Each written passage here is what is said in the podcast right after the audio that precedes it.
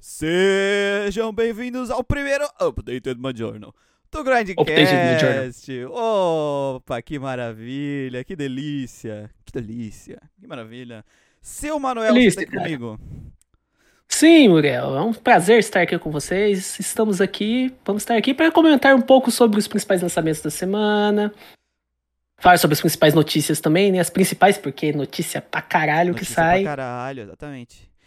E se a pessoa quiser saber mais notícias do que as que a gente tá falando aqui, onde é que a pessoa vai, Manuel? A pessoa vai lá no Grindcast, pode seguir a gente no Instagram também, o mesmo Novo Anista. E todos os dias, ou melhor, quase todos os dias, às manhãs, nós temos o Bom Dia RPGeiro. Que é um nome que eu nem um pouquinho, que eu roubei na cara dura de alguém, sabe? E lá a gente comento um pouco sobre as notícias que saem no dia anterior. Exatamente. De um jeito irreverente que vocês estão acostumados com a gente aqui no Grindcast. Exatamente. Então todo dia tem lá as notícias de segunda a sexta. Quando tem notícia, os dias que não tem notícia. É o dia que não tem bom de RPG é porque não teve muita notícia. Então é isso aí, gente. Mas às vezes é alguma notícia merda que dá pra ficar pra outro dia, sabe? Ah, sim, dá pra ficar depois. Então vão lá conferir no geekquest.org/notícias ou no nosso Instagram também tem a versão resumida e lá no nosso Instagram tem o link, né? E no Alvanista também, pra quem curte uma rede social mais gamer, também dá pra curtir lá no Alvanista o Bom Dia RPGeiro. Pra quem achou que o Alvanista morreu, não. Ele ressurgiu. Ressurgiu das cinzas. Como a Fênix. Tacaram o Fênix Down nele. Tacaram o Fênix Down no Alvanista, exatamente. Então, sem mais delongas, vamos começar com os lançamentos da semana, seu Manuel. Sim, aqui nós temos o primeiro lançamento, que ele saiu dia 15 de dezembro, ou seja... ele saiu semana passada, né? Que é o Alphadia New, que ele saiu para PC e Xbox Series X. A premissa dele é, em um mundo onde batalhas por a energia vital estouraram, um jovem sem memória conhece uma princesa, cujo reino foi destruído. As engrenagens do destino começam a se mover pouco a pouco nessa história de fantasia verdadeiramente clássica. Abra o caminho do desespero com aliados. Use até 3 estilos para cada personagem em batalhas por turnos para obter benefícios de recuperação para estilos de luta. Aumente os níveis de energy, criando vários elementais exclusivos da série Alphadia e aprenda novas habilidades. A habilidade combinada chama-se Resonant Skill, também a chave para a vitória. O Alphadia New também possui um sistema de pesca original, onde você pode pescar em vários pontos para obter peixes trocáveis por itens ou equipamentos poderosos. E na Steam, ele está custando R$ 89,95. O Vanissa está jogando no rasco. Não, começa a live da merda, tá ligado? Sim. Toda vez. Mano... Eu tava separando os jogos que saiu essa semana, né? Primeiro falou de Sem Memória, o Nameless One já approves, né? Ali do lado, né? Sim! Nameless falou... selo de aprovação do Nameless One. Nameless One olhou Sem Memória, aprovado. Aprovado. O protagonista Sem Memória entra numa batalha contra o destino junto com uma princesa. Onde que eu já ouvi isso, né? Acho que eu já vi isso em algum lugar. Eu acho que eu já ouvi até demais, né? Sim. Esse jogo, ele é do RPG Maker, Miguel? Cara, é possível. Assim, tem cara de RPG Maker, dá pra fazer tudo isso aí no RPG Maker. Até os sistemas ali que eu tô vendo aqui na tela, são sistemas que tem plugin no RPG Maker pra fazer. Inclusive eu tenho algum desses plugins que tá acontecendo ali. Tem pescaria, como a gente pode ver, então é um bom jogo. Mas sim, é possível, é bem provável que seja, inclusive. Isso é bacaninha. Só tem esse velho aí que é comido de... que tá com esse... parece ter uns 50 anos, mais ou menos. Que ele tem uns problemas aqui na parte do peitoral, cara. Ele tem que treinar pra poder preencher isso. Porque tá um buraco aqui, sabe? Eu esqueci como é que chama essa patologia. É uma patologia, sabe? Aí se o cara treinar bem e fortalecer o peitoral, vai tirar esse buraco daqui do meio. Muito bom. Dicas temos um protagonista de academia traumático. Temos uma waifu, com a mão pra cima. Temos uma loli, provavelmente foi criada geneticamente, né? É clone, é isso claro, mesmo. Claro. Aí esse cara colando a escapa no peitoral aí, ó. Provavelmente foram anos de crack, né? Tu chegou a falar o preço aí pra galera do joguito, mano? Sim, cara, ele tá custando R$ 89,95 na Steam. Na Steam, exatamente. Então é isso aí. Um precinho bacana. Bora pro próximo. Claro, dá pra esperar uma promoção, né? Pra ele ficar mais bacana ainda, né? Sempre, sempre. E o nosso próximo jogo, que saiu dia 16 de dezembro, que também foi semana passada, saiu pra PC, é o Cygnus Enterprises. Cygnus Enterprises combina RPG de ação, sandbox e elementos de gerenciamento de base, e se passa no mundo de fronteira alienígena de Mytilus. Assuma o controle de um posto avançado abandonado em um planeta distante, reconstrua sua base, gerencie seus funcionários para ajudá-la a prosperar. Lute contra criaturas ferozes e reúna recursos em um ambiente alienígena exuberante. E o jogo está com uma oferta introdutória de R$ 59,19 na Steam. O joguinho aí que tá em Early Access, famosinho Early, né? Sim. Não tá disponível ainda a versão final. O jogo basicamente onde você é um burguês, né? E... burguês safado. Manda os teus funcionários lá morrer, né? Enfrentando alienígena, enquanto... tu fica na base de boa. Esse é o resumo aí do jogo. Meu interesse por esse tipo de jogo é nulo, né, mano? Eu também. Zero. Ele parece mais um jogo de tiro do que um RPG, cara. Ah, ele é aquele tipo de jogo, pelo que eu entendi, assim, de RPG de ação, né? Com gerenciamento de cidade e tal. Se bem que eu joguei aquele jogo lá de fazer Power Ranger, o Chroma Squad, né? Que também tem esse negócio de gerenciamento, né? Tu gerencia o estúdio. Né? Sei. É igual o Kalin falou, RPG pra quem não gosta de RPG. Kalin falou que é RPG pra quem não gosta de RPG, exatamente. Eu acho que é isso. Eles usam esses elementos de RPG pra atrair a galera que não gosta de RPG. É porque, assim, elemento de RPG todo mundo gosta. Essa é a verdade. Sim, todo mundo gosta. As pessoas às vezes não gostam do RPG puro, assim, jogar um RPG puro, bruto. Raiz. Né, mas... então tá aí esse joguito. Próximo, sim, Manuel. Que... eu também não poderia me importar menos com ele. Agora nós... Cadê o Gustavo, que é o Souls-likezeiro? Souls-likezeiro. Agora temos o Mortal Shell, que saiu essa segunda-feira passada, né? 19 de dezembro. Pra Switch. Saiu pra Switch. Ele já tinha saído pra PC e outras plataformas, agora ele chegou no Switch. Switch, como sempre, tá nos lançamentos atrasados, né? Isso, saiu em agosto. Despertando como um recipiente vazio, você entrará em um mundo destruído e distorcido, onde os restos da humanidade murcham e apodrecem. Implorando para cumprir as ordens do misterioso Pai das Trevas, você deve atravessar essa paisagem esfarrapada e rastrear santuários ocultos de seguidores devotos. Lá, nos terrenos mais sagrados da Mortal Shell, você deve derrotar inimigos formidáveis e colher as glândulas sagradas. Você não estará realmente sozinho quando os mortos se espalharem pelo seu caminho. Espalhados por essa terra estão os remanescentes de ânima guerreiros perdidos que podem ser habitados para ganhar suas habilidades únicas e conhecimento de armas. O Pai das Trevas está desesperado para que você complete sua tarefa. Mas, para quê? Isso aqui é Souls-like, cara, certeza. Não, é Souls-like e é literalmente tipo Dark Souls-like, assim, um recipiente vazio, é o mundo que tá em trevas e você tem que cumprir a sua missão, que no Dark Souls é o Chozão, né? Tem o Chozão. Sim. É, aqui tem o Chozão de novo e tem essa missão, é um Souls-like. E um Souls-like tá baratinho. Cara, ele parece um jogo bonito, cara. Sim, ele tá custando R$ 56,99. Não, ele tá numa promoção. Tá promoção agora. De R$ 56,99. Ele tá numa oferta até dia 5 de janeiro na Steam por 17 conto, cara. R$17, baratinho. Mal. Pra quem é Souls-like zero aí, né? E nunca não tinha conhecido ainda, porque às vezes passa despercebido nos jogos, né? Então tá aí, sim, ó. Sim, cara. Bonitinho ele. Eu não tinha ouvido falar, cara. Mas pra quem curte Souls-like, tipo... eu aposto que o Gustavo já jogou esse cara aí. Ou conhece, né? Exatamente.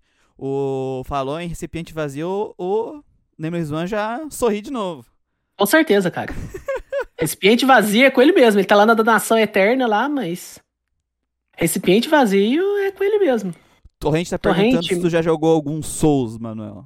Nenhum, Torrente, nenhum. Não, ainda não. Tem curiosidade, mas tem outras coisas na minha frente. Tipo Eye of Beholder. Eye of Beholder, cara. Já joguei o primeiro. Faltam 2. É bacaninha os Eye of Beholder 1. Apesar de não ter automap.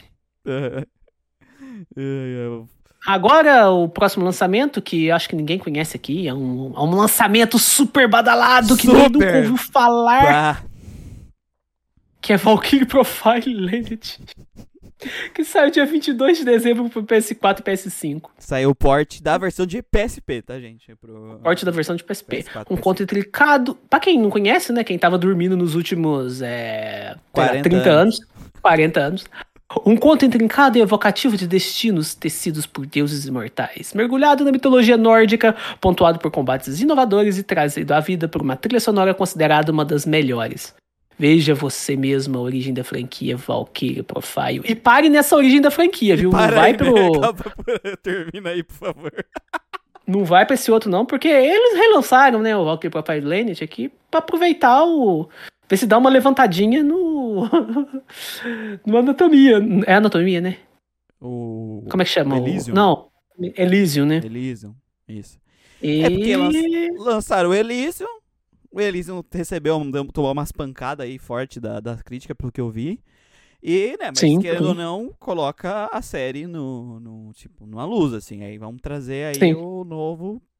De novo, a versão de PSP, no caso, das plataformas modernas. E é estranho, né? Porque simplesmente já tinha Valkyrie Profile no PS1 Classics. Pena que a Square apagou essa ideia da existência.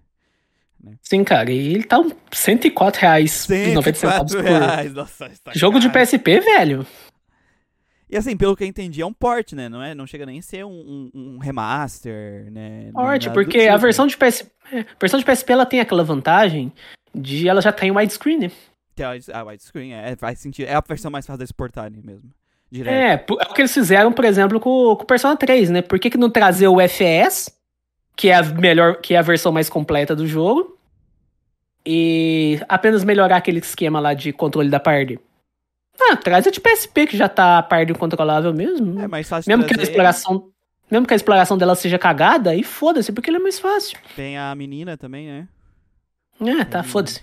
Ela é igual o protagonista também. Que isso, Manuel? Caralho, eu sou obrigado a censurar o vídeo agora, por causa do Manuel. Fiquei procurando essa parte, é uma desgraça, né? Uai, eu acho, cara, não é aquela parte que você deita no colo do robô tradutor do cachorro O Torrent está dando uma informação aí aqui das internas. Só queria dizer que o diretor de Elysium é o mesmo diretor do jogo do Boruto Shinobi Strikers, que também deve ser um jogaço. Com certeza, cara. O Boruto é sucesso. Deve ser um jogaço, né? Com isso a gente encerra os lançamentos da semana. É isso. Semana aí, de merda, hein, cara? Puta que pariu. As outras semanas, quando a gente descobriu lá os lugares pra poder ficar acompanhando os lançamentos, tinha os lançamentos muito melhores. Na semana que a gente pega pra começar o Updated My Journal. Não tem nada. Triste, cara. 104 por Valkyrie Profile Lineage, cara.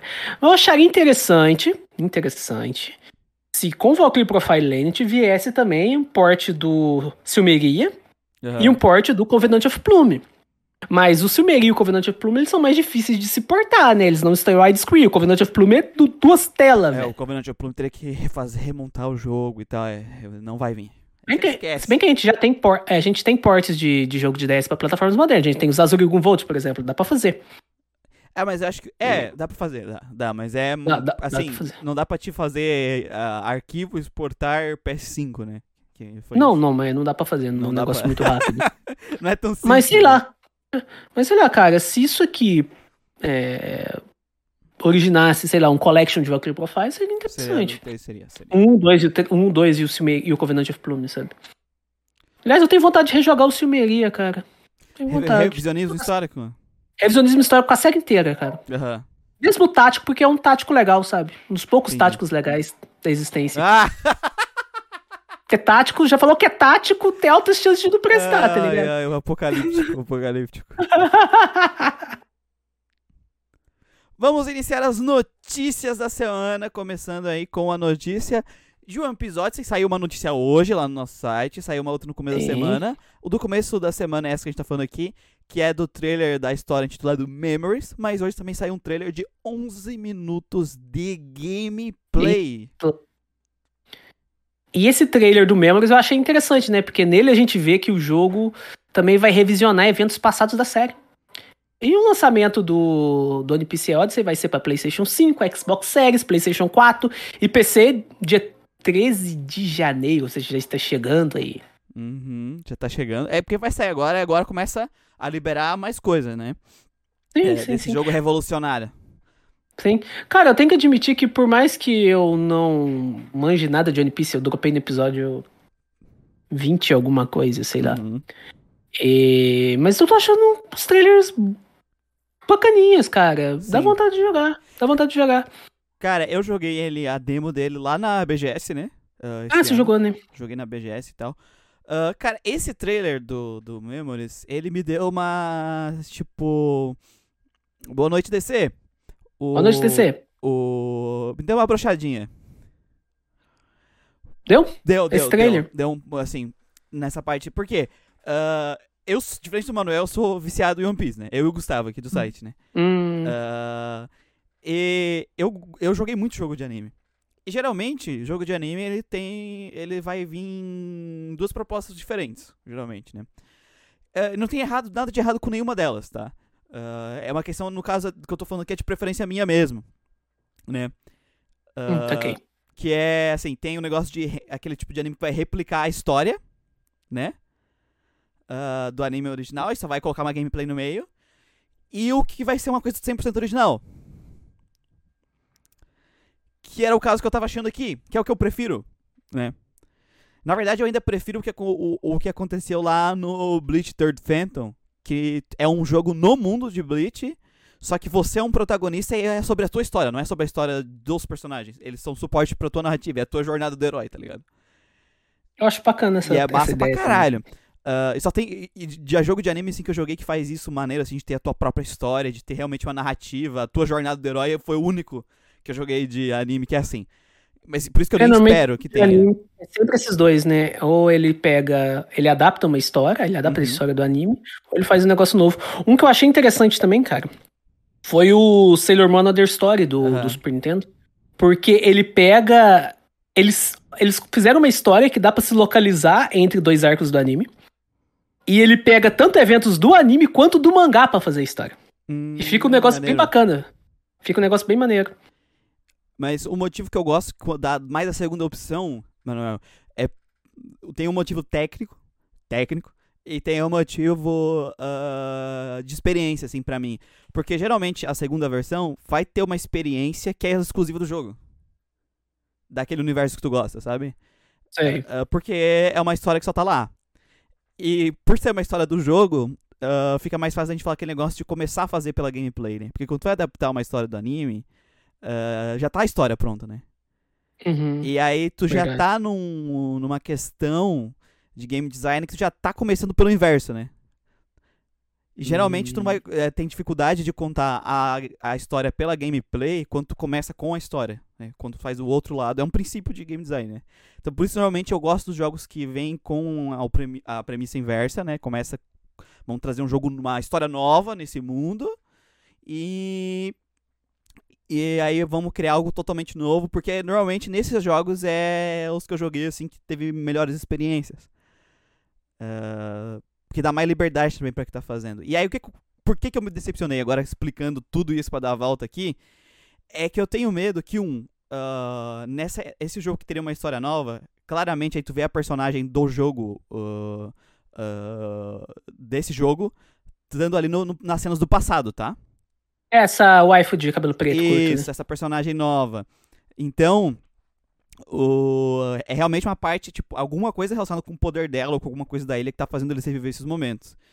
Então, qual é a questão, assim? Os 4 momentos que eles revelaram até agora é basicamente os arcos mais famosos, assim, mais fortes de One Piece. Ou seja, os arcos que tem mais... Eu que não vi muito a série, eu conheço esse arco. Conhece os arcos, né? Então, primeiro, eu fico com medo que fica um negócio que acaba sendo só um fanservice, sabe? Sei. E aí, perder a oportunidade de fazer um negócio único e massa pra meter um fanservice. Ou isso também quebrar o ritmo da própria experiência do jogo, assim, de exploração, aí tu volta pro passado, e aí ficava virando só um jogo... que podia ter uma história original e acaba virando um aglomerado de fanservice de rever esses arcos com algumas diferenças, né? Porque tem personagem que tá, a gente tá vendo aqui no trailer, tem personagem que tá aí que ele não tá nessa parte, né? Na história original, por exemplo, né? Isso vai dar uma diferença absurda, cara. Então vai ter diferenças, é claro, vai ser um pouco diferente, mas isso me dá um pouco de medo, tá entendendo? Nem sei se vai ser bom ou não, é só questão de preferência aqui mesmo, né? Não faz sentido, cara. Então eu não... Ainda mais os eventos, os arcos que eles estão adaptando ali, né? Ah, sim. Tipo, na hora que eu vi o trailer eu falei, cara, parece ser interessante, mas tem chance de dar merda também. Muita chance de dar bosta isso daí. Então, mas é isso mesmo, é muito boa chance de virar tipo um aglomerado de fanservice com umas diferencinhazinhas assim, mas fica toscão, sabe? Exatamente. Porque o meu medo é que, tipo, tem que ter esse fanservice, então, tipo, vamos ter que construir uma história onde a gente vai pegar e enfiar esses arcos famosos no meio dela, forçadamente, assim. Eu acho que nem precisava, cara. Quando saiu os primeiros trailers do jogo, parecia que ia ser um negócio novo, né, e tudo mais, apresentaram um monte de personagem novo e tal. Acho que só isso já ia fazer um negocinho bacana, sabe? Sim. E também, assim, tu bota One Piece no nome e vende. Exatamente, esse jogo já vai vender bastante. O que é bom, porque ele é um jogo de turno, né? Ele é um jogo de turno, E falando agora de jogo de turno, Manuel, o que a gente teve ali de gameplay? Sim, gameplay. A gente teve um trailer de um vídeo de 11 minutos de gameplay do One Piece. E ele basicamente mostra os tag action dos personagens, né? Que são as ações que cada personagem ali da party, que a sua party é a tripulação do navio do Luffy, que eles desempenham funções diferentes quando estão navegando no mapa.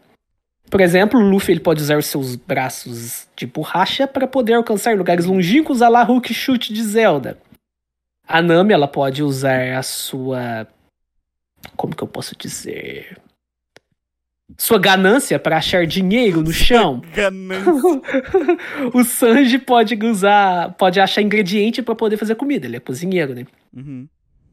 E aí a gente tem também, por exemplo, alguns lugares mais baixos, que aquele bichinho Chopper. Lá, eu sempre esqueço o nome dele, o Chopper. Tony Chopper. Ele pode passar, né? Ele pode passar. Sei lá, às vezes é um buraco muito petitinho, né? Os outros personagens não podem passar. Eles poderiam passar agachados, né? Mas acho que eles não iam querer fazer o model da Mami agachando. Ela já tem fanservice, ela já mostra coisas o suficiente. Já é o suficiente. Se ela estiver atrás de uma árvore e não aparecendo nada, ela já tá mostrando muita coisa. Aí se você trocar pro Chopper, ele... Sabe?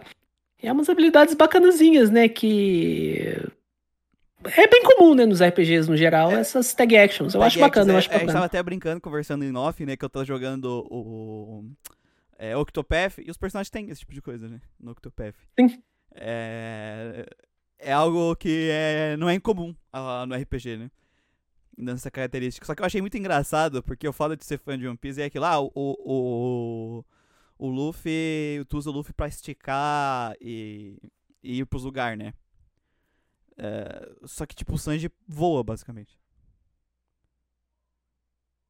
É verdade, cara, o Sanji voa. Isso, ele consegue pular, andar no ar, sabe?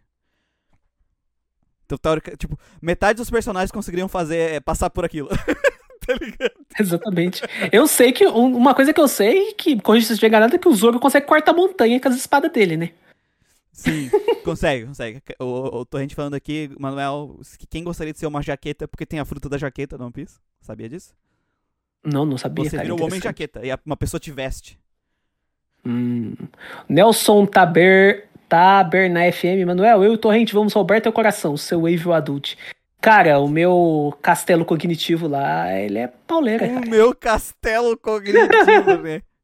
O castelo cognitivo do Manuel é WRPG dos anos 80, gente. Vocês estão fudidos. WRPG dos anos 80, cara. Sem automap. Sem automap, Tem aquele negócio lá de ir atrás dos inimigos e pegar eles não, cara. Karen falou aqui do visual do jogo, que ela achou muito bonito e jogaria. Eu também achei o visual aqui do One Piece bem bonito. Até quando eu joguei lá na BGS, é um jogo bonito. Tá bem bonitão, cara. Tá bem bonitão. Assim, eu sou beat de One Piece, então eu provavelmente vou jogar, sabe? Porque é assim que funciona o capitalismo.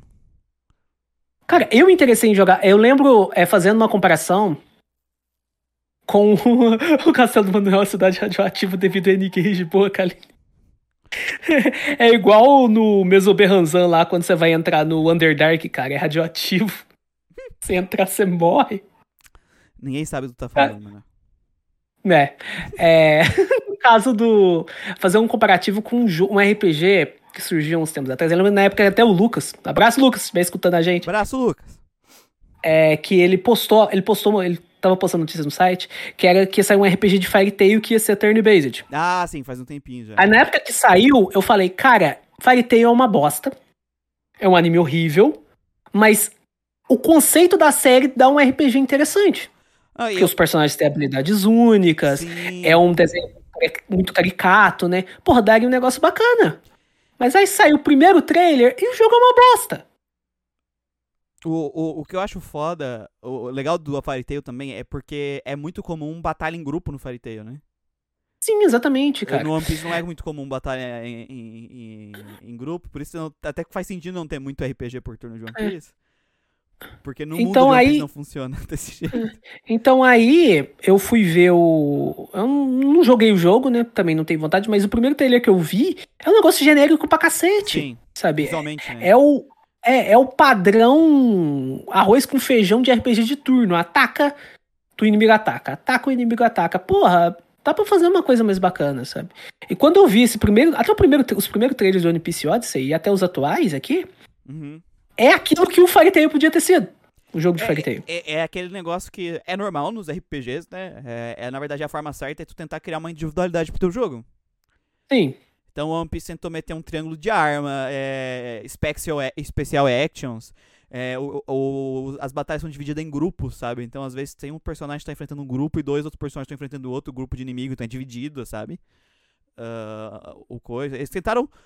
criar uma unidade, algo que, vou jogar esse jogo do One Piece e, esse jogo do One Piece, ele tem a sua individualidade, sabe?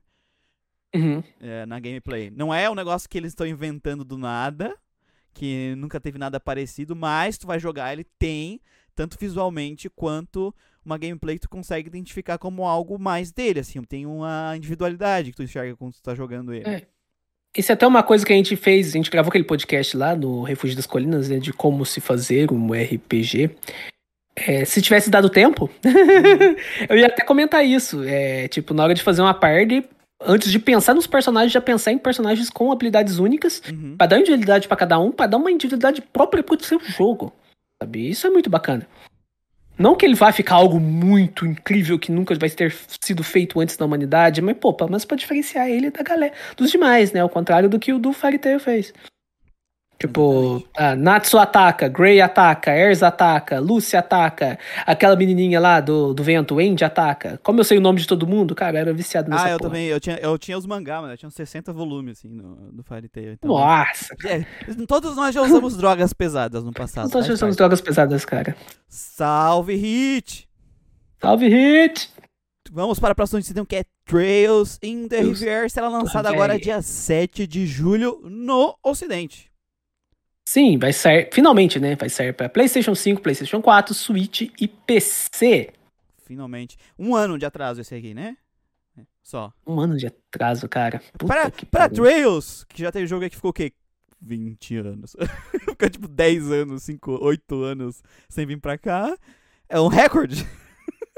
É um recorde, cara. É um recorde. E enquanto tá vindo, o Reverie ainda nem veio pra cá.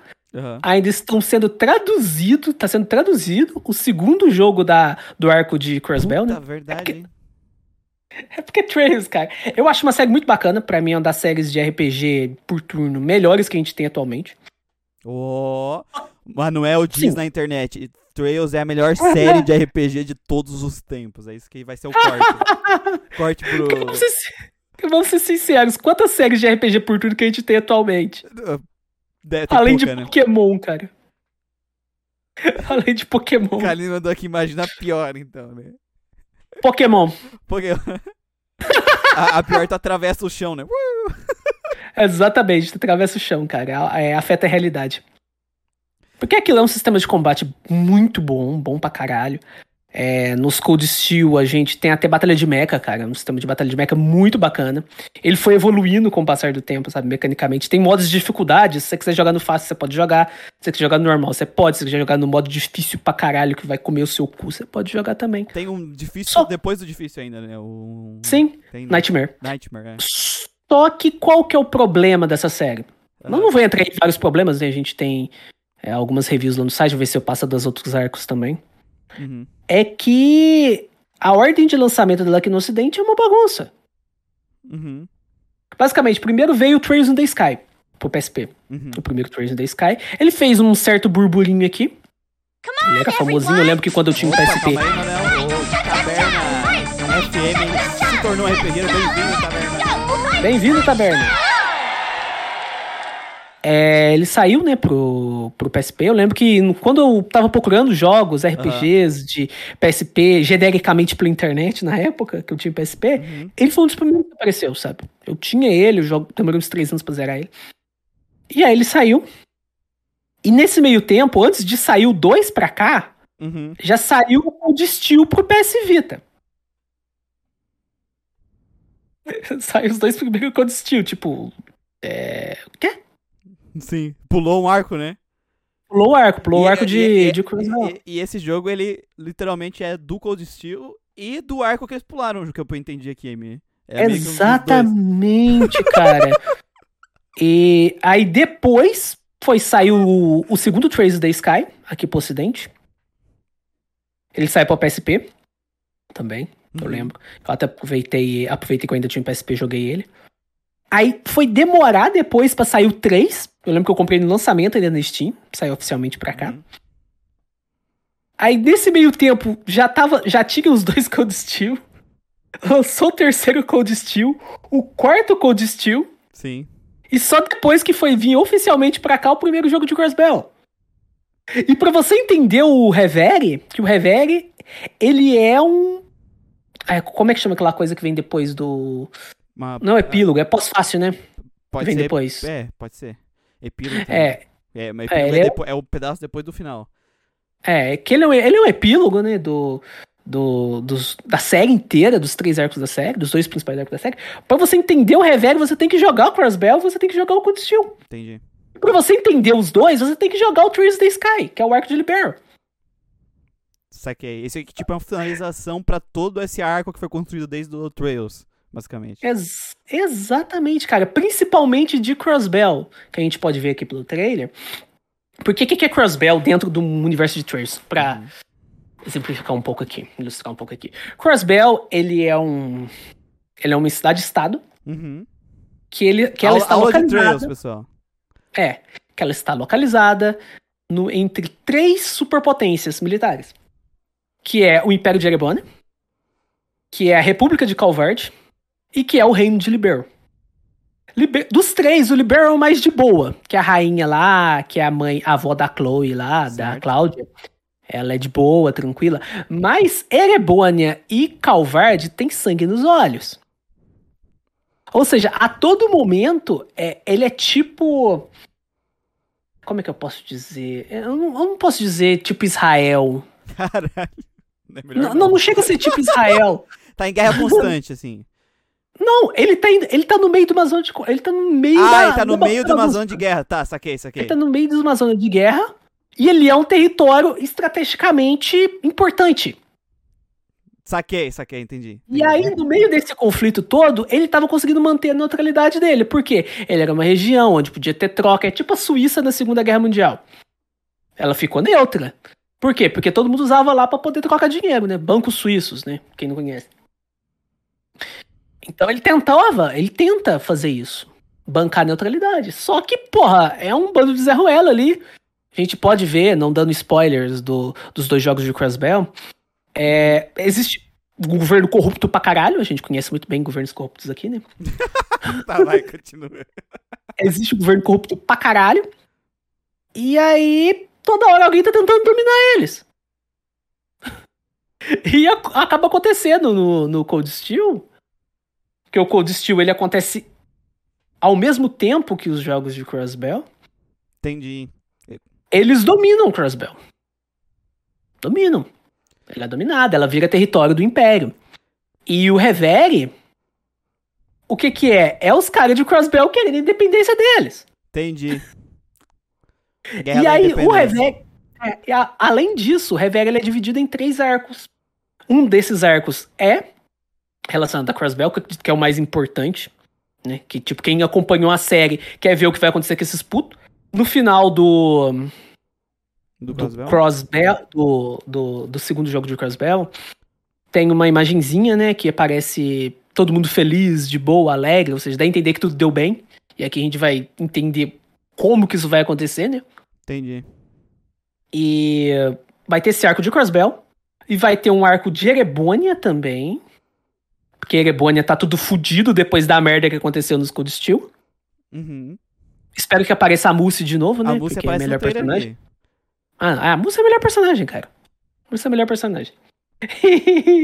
E também vai ter um terceiro arco que são personagens novos, porque a série Trails adora colocar personagens novas. Por que não, né?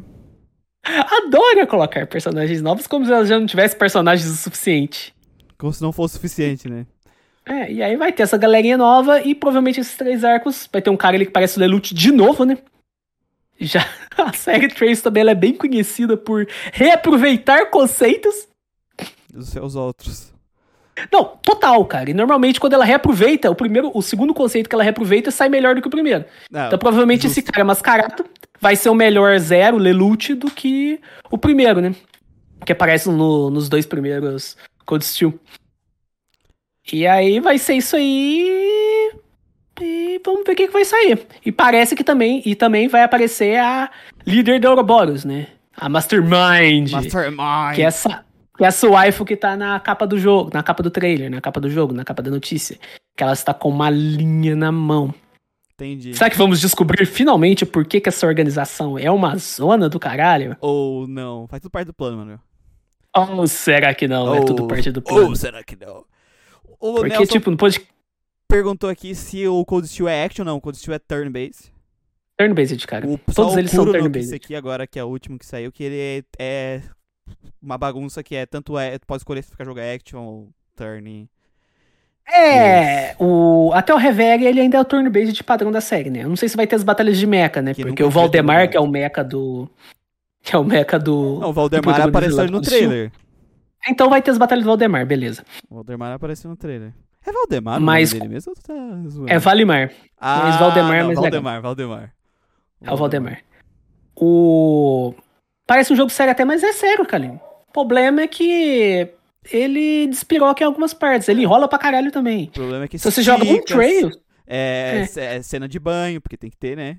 De estica, cena de banho, personagem merda. Arco da praia, tem que ter, faz parte. Cara, personagem merda nesse arco de Erebonia, nossa, eu vou ficar aqui até amanhã falando de todos eles. Dá pra você contar nos dedos os personagens que prestam ali. A maior parte é arquétipo, estereótipo, tudo. Então é um negócio muito maluco. Mas vamos ver quem vai sair disso aí, né, cara? E aí o Reverie, né? Depois do Reverie, que ele é o epílogo, né, desses três primeiros arcos, vai ter o arco de Calvard. Já tem dois jogos, né? Que é o Oscuro no Kiseki. E eles fizeram uma divisão meio estranha. Eles dividiram o combate em action e em turno. Eu gosto da ideia. Eu não gosto. A ideia de dividir os dois, de colocar, tipo, os dois combates. Desde que tenha uma boa sinergia entre eles. Pra mim, quando eles fazem esse tipo de coisa, significa eles não vão fazer o direito nenhum deles, porque não dá tempo. E no final não tem propósito, porque eles separaram o gameplay de proposta. Eles pensaram, vamos fazer pra alcançar mais público. E aí, esse tipo de pensamento então, normalmente dá merda, sabe? Por um lado eu acho interessante, mas pro outro é complicado, porque eu já tô acostumado com o combate do Trails, da série Trails. Pra mim é o melhor combate de turno da atualidade. Uhum. Sim. É massa. Sem comentários. A galera fala do Persona 5. Pelo amor de Deus, cara. Não tem batalha de mecha no Persona 5. Lá vem. Não joguei ainda. Cara. Tem que jogar. Ah, pra puta que pariu, não. O combate do Persona 5 é muito bom. Uhum. Só que o de Trails, cara, nossa, puta que pariu. É muito bom o combate dessa série. É que porque ele foi refinando, né? O 3, 4, 5 é uma versão resumida, simplificada, do Shin Megami Tensei, né? É isso. É, da mainline, basicamente isso. O auto-ataque, essas coisas e tudo mais. A Kaline falou aqui, a Persona 5 tem stand, então já ganhou. É um argumento... É um argumento interessante. Mas não tem a Mousse, cara. Não tem a Mousse. Já era. Não tem a Mousse, exatamente. Não tem a Mousse e não tem o Valdemar, cara. Tem o Valdemar. Próxima noticiazinha, essa não tem trailer. Só tivemos imagens, por enquanto, até onde eu entendi, que é do IS10 Nordic. Temos novidades aí Nordic. Do jogo, uma lista de novidades, assim, a listinha... Correto, Manuel? Bem pequenininha, que o diretor, né, que é o... Esqueci o nome do cara. Ele deu uma entrevista pra Famitsu! E aí ele falou mais alguns detalhes do jogo que vai sair pra PlayStation 5, PlayStation 4 e Switch ano que vem. Por enquanto, apenas no Japão. Provavelmente ele vai vir pro Ocidente também. Aí eles separaram algumas coisinhas, né? A gente separou algumas coisinhas que ele falou. Nordics é um termo que significa pessoas do norte. Foi entrevista pra japonês, né, cara? Então, a gente sabe o que significa essa merda. Eu não precisava nem ter... Provavelmente não. Tá, justo. O período de tempo do jogo será no passado, depois dos eventos dos IS 1 e 2. O Adol vai estar com 17 anos e vai estar indo pra seu seta, o que é mencionado no manual do IS 1. Isso aqui eu achei meio estranho, velho. Voltaram. Porque eu não joguei nenhum IS até agora, pretendo fazer uma estona. Estona. Pretendo fazer uma estona em algum momento no futuro. Mas uma coisa que me falaram que eu sempre achei bacana na série IS é que é sempre o mesmo protagonista e ele vai crescendo, né? O Adol. E aqui foi um downgrade que fizeram no Adol. É prequel, basicamente. Justamente para ele ficar jovem para atrair novos públicos. E isso eles falam nos próximos tópicos aqui, né? Aí eles continuam falando. Que a tua Ypsontona, né? Estona, tem que começar pela origem. Não, cara, ele vai começar pelo 1 de PC 88 lá, japonês. Parece que o Manuel virou o Falcon Beat. Não, eu não joguei WS, né, cara? Também não é jogou WS ainda. Quando a gente for pro WS, W. Aí, talvez. Aí, depois que o Manuel jogar todos os Aécios... o Tokyo Xanadu... Aí ele vai explicar a história de todos os jogos da Falcon e vai criar uma teoria da conspiração, onde ele conecta todas as histórias em um só. Isso é isso mesmo. Sim. Continue aí, Manuel. Dr. Fly Raw estará viajando com você, eu não sei quem é esse puto. Vai ser uma história para meninos e meninas. Como essa será a primeira vez que estaremos lançando o jogo no Switch, os personagens principais serão jovens, considerando o público-alvo. Esse lance de história para meninos e meninas me lembra o Sakurai na entrevista do Smash Bros, quando ele falou que não tinha mais Shiranui. Aí ele falou, Não, Smash Bros é um jogo para meninos e para meninas. Sim, não vamos colocar a Mai, mas vamos colocar essas duas blades de fanservice aqui depois. Vamos colocar a baioneta, vamos colocar a Pirimitra, né, cara? Pelo amor de Deus. Jefferson, então, isso aqui... que dia que as gravações dos podcasts? Cara, a gente não tem um dia fixo pras gravações por causa da... Que aí são jogos muito longos, mas a gente avisa nas nossas redes. Então, acompanhando as nossas redes do Grandcast, no Instagram, no Novo Anista, Grindingcast, no Facebook, o GeekQuest. A gente tem um grupo do Discord e no Facebook, RPGs do Grandcast, tá? Seguindo a gente nas redes, sempre fica por dentro aí do que tá saindo e dos dias que vai sair as coisas, meu amigo. Pode continuar aí, Manuel. Eram apenas 2 personagens jogáveis, a Adol e a Garota do Machado. Mesmo assim, terá ação frenética. Mesmo assim, terá ação frenética e terão várias coisas que você poderá fazer. Também terão cidades... Mas sua base principal será o seu navio. Que o jogo vai ter esse esquema, né? De navio e tudo mais. Eu vi umas outras imagens que ele tava, tipo, uma gameplay de navio, né? Vai virar o Assassin's Creed lá, Assassin's Cleberson lá de navio. O modo solo oferecerá as habituais batalhas em alta velocidade das séries. E o modo de combinação permitirá que você realize ataques mais poderosos. Mas a velocidade geral da batalha será mais lenta para que você possa lutar com mais cuidado. A velocidade só muda do lado do Adam. Você só pode alternar para o modo combinado ou manter pressionado determinado botão e volta para o modo solo quando o botão é liberado. Isso aqui não ficou muito claro, a gente só vai perceber quando o jogo sair mesmo. Quando pelo menos tiver um trailer, né? Porque até agora é só screenshots, né, do jogo. Só screenshots. A defesa tem um peso maior, guardar aumenta seu medidor de vingança, o que pode aumentar seu poder de ataque. Medidor de vingança? Agora esse aqui eu achei bem bosta, cara. Tomamos um cuidado considerável para ajustar o nível de dificuldade para que uma ampla gama de usuários possam aproveitar o jogo. Cara, coloca um modo de dificuldade nessa porra, cara. Coloca um modo de dificuldade. E pelo que ele falou, não vai ter, né? Eu não sei se modo de dificuldade é comum nas séries. Cara, mas... é assim, faz um modo de dificuldade que nem os indies estão fazendo bastante, sabe? Beginner... normal, experiência, hardcore, sei lá, bota uns negócios assim, cara, sabe?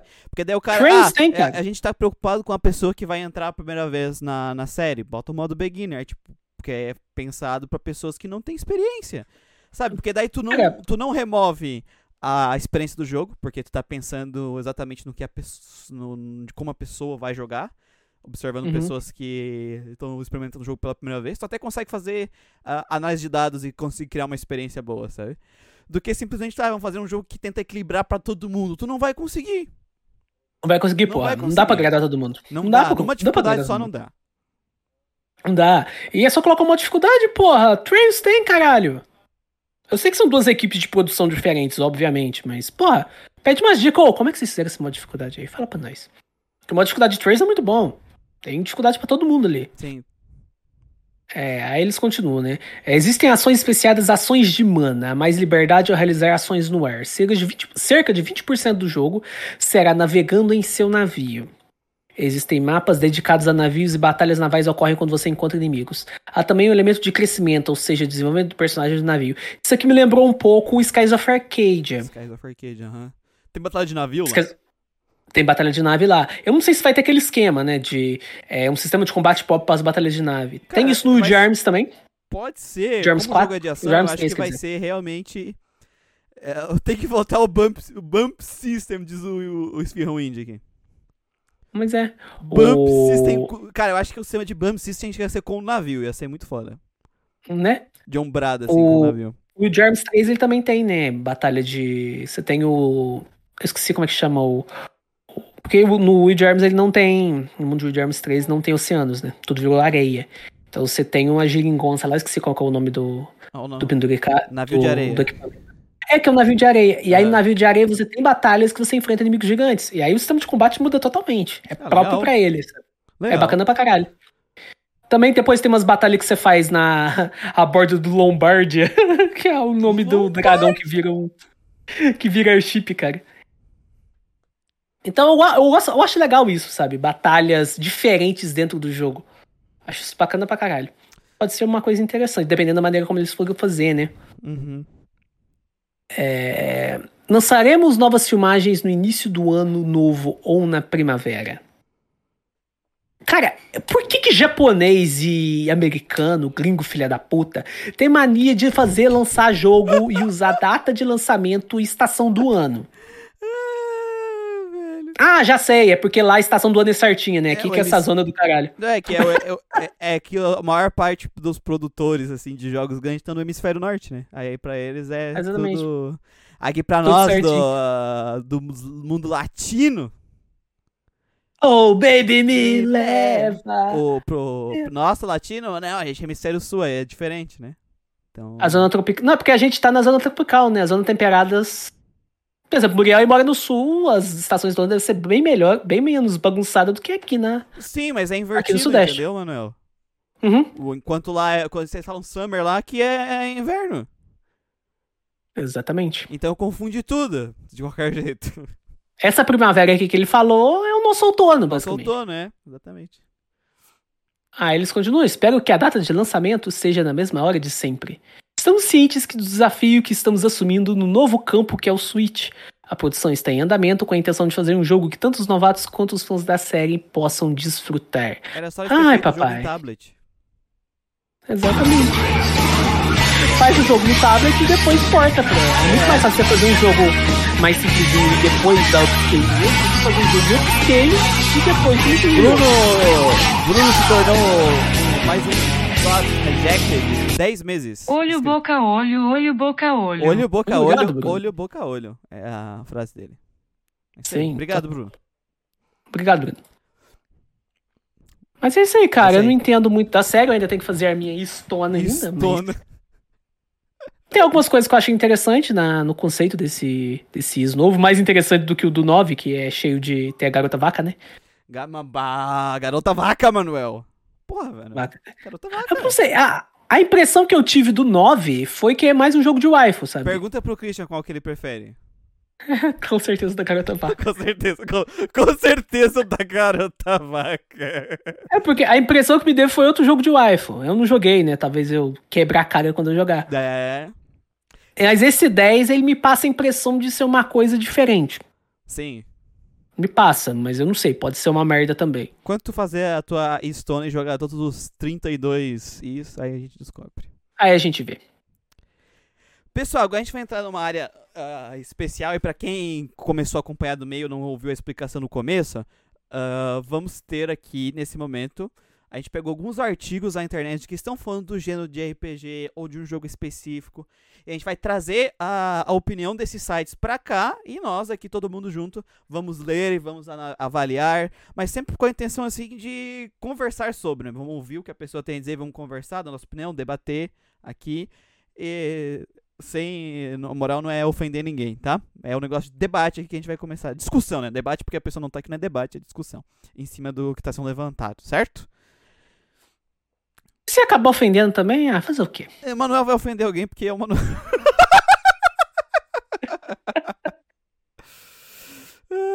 A gente pegou, né? Hoje a gente tem dois artigos pra gente poder comentar. Dois artigos. Vamos começar com o melhor primeiro? Não, é que o do título tem que começar por último, né? O último. Exatamente. O deixar o melhor por último, né? Vamos pegar aqui. O Manuel vai ler, porque se eu ler, né? Temos o primeiro... Eu vou ler o título aqui. Temos o primeiro artigo que a gente pegou lá do Game Blast, do Renan Mello, que é JRPG versus WRPG. Faz mesmo sentido essa diferença?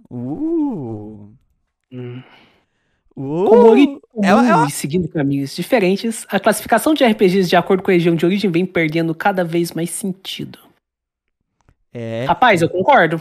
Cara, assim, é um tema muito interessante de debater e conversar, né? É um tema interessante, é um artigo que pega um tema legal, e essa não é uma coisa que as pessoas muito discutem, assim, eu não vejo muito vídeo com uma conversa séria, sabe? Sim, cara, é porque até eu, recentemente, nas minhas reviews, eu tô evitando o máximo possível de usar o termo WRPG e JRPG. Uhum. Eu tô tentando... Quando eu vou referir a um outro, normalmente eu falo RPG ocidental, RPG oriental. Por quê? Porque tá tão enraizado esses conceitos de WRPG e JRPG dentro da nossa mente, da mente do público, a gente que é RPGero, que às vezes a gente se pega falando que que eles são gêneros diferentes, mas não são, é tudo a mesma porra. Não, assim, o que diferencia são alguns conceitos, algumas fórmulas diferentes que cada um dos lados dos espectros, eles decidiram adotar, né? É que são... Depois, quando a gente vai ver aqui o que ele vai dizer, mas tem fatores históricos que determinam essas diferenças entre eles. E essas diferenças também aconteciam por um fator... um contexto comercial onde existia um isolamento do Japão. Ainda não existia o nível de globalização que a gente tem, né? Então tem vários fatores que levam essa diferença a existir e que levam essa diferença hoje a estar diminuindo um pouco, porque agora já não é mais assim.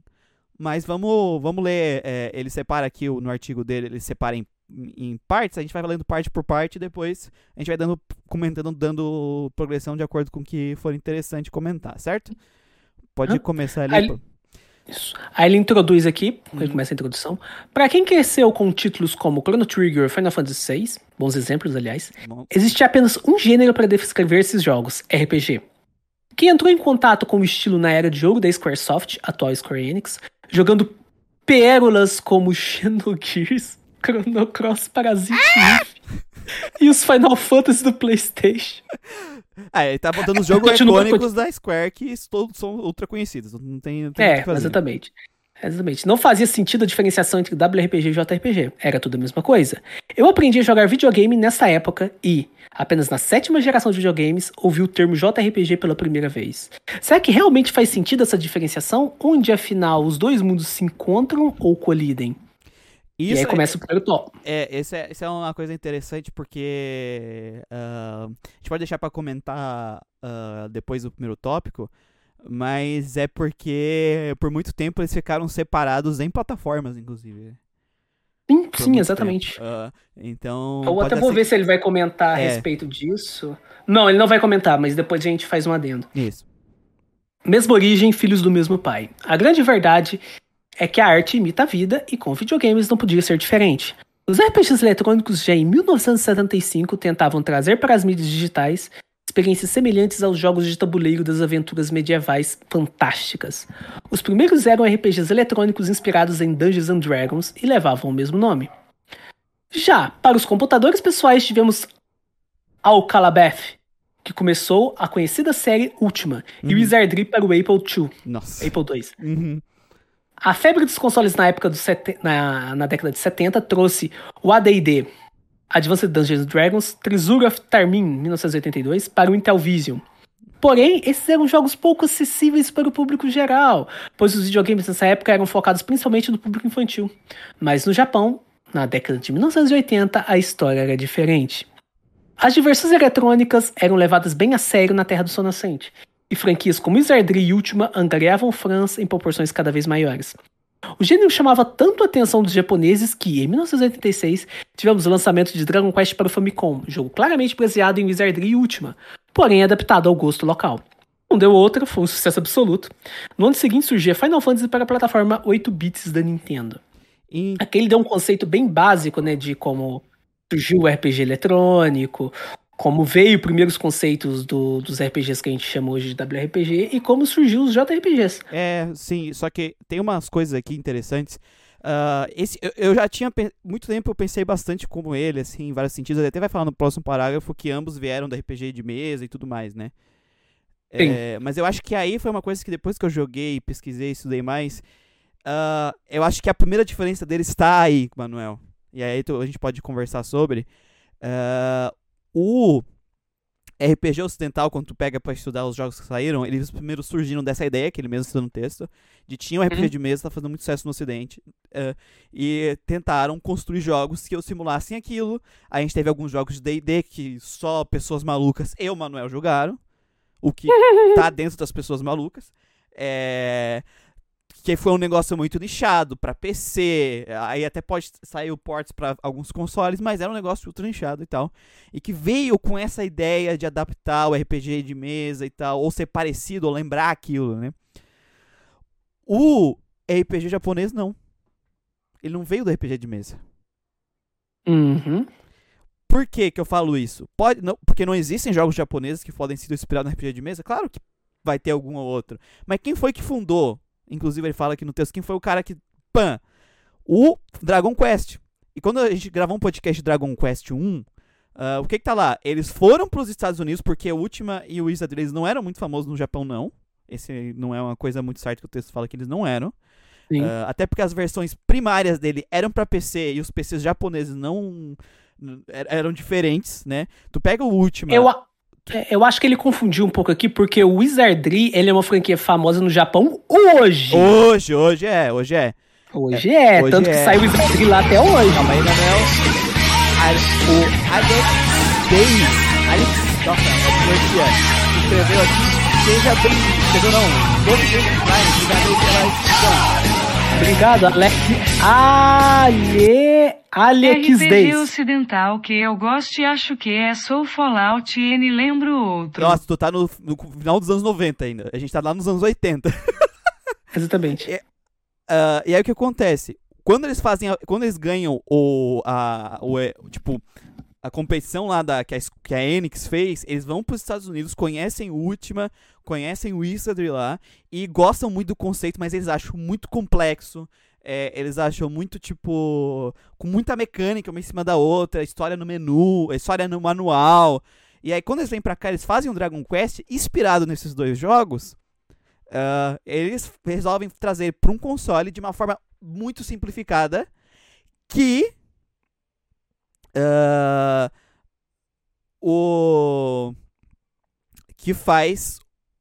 muito simplificada, que agrega um público maior, que possa trazer mais pessoas pra ter essa experiência. Eles falaram isso, né? Esse vídeo falando que acho que o Wizardry é famoso bastante lá, considerando a quantidade de jogos japoneses, consoles menores para Game Boy sem cor, tá? Mas o NES é muito antes do Game Boy sem cor, a gente tá falando de Dragon Quest. O Wind, a gente tá falando de 86.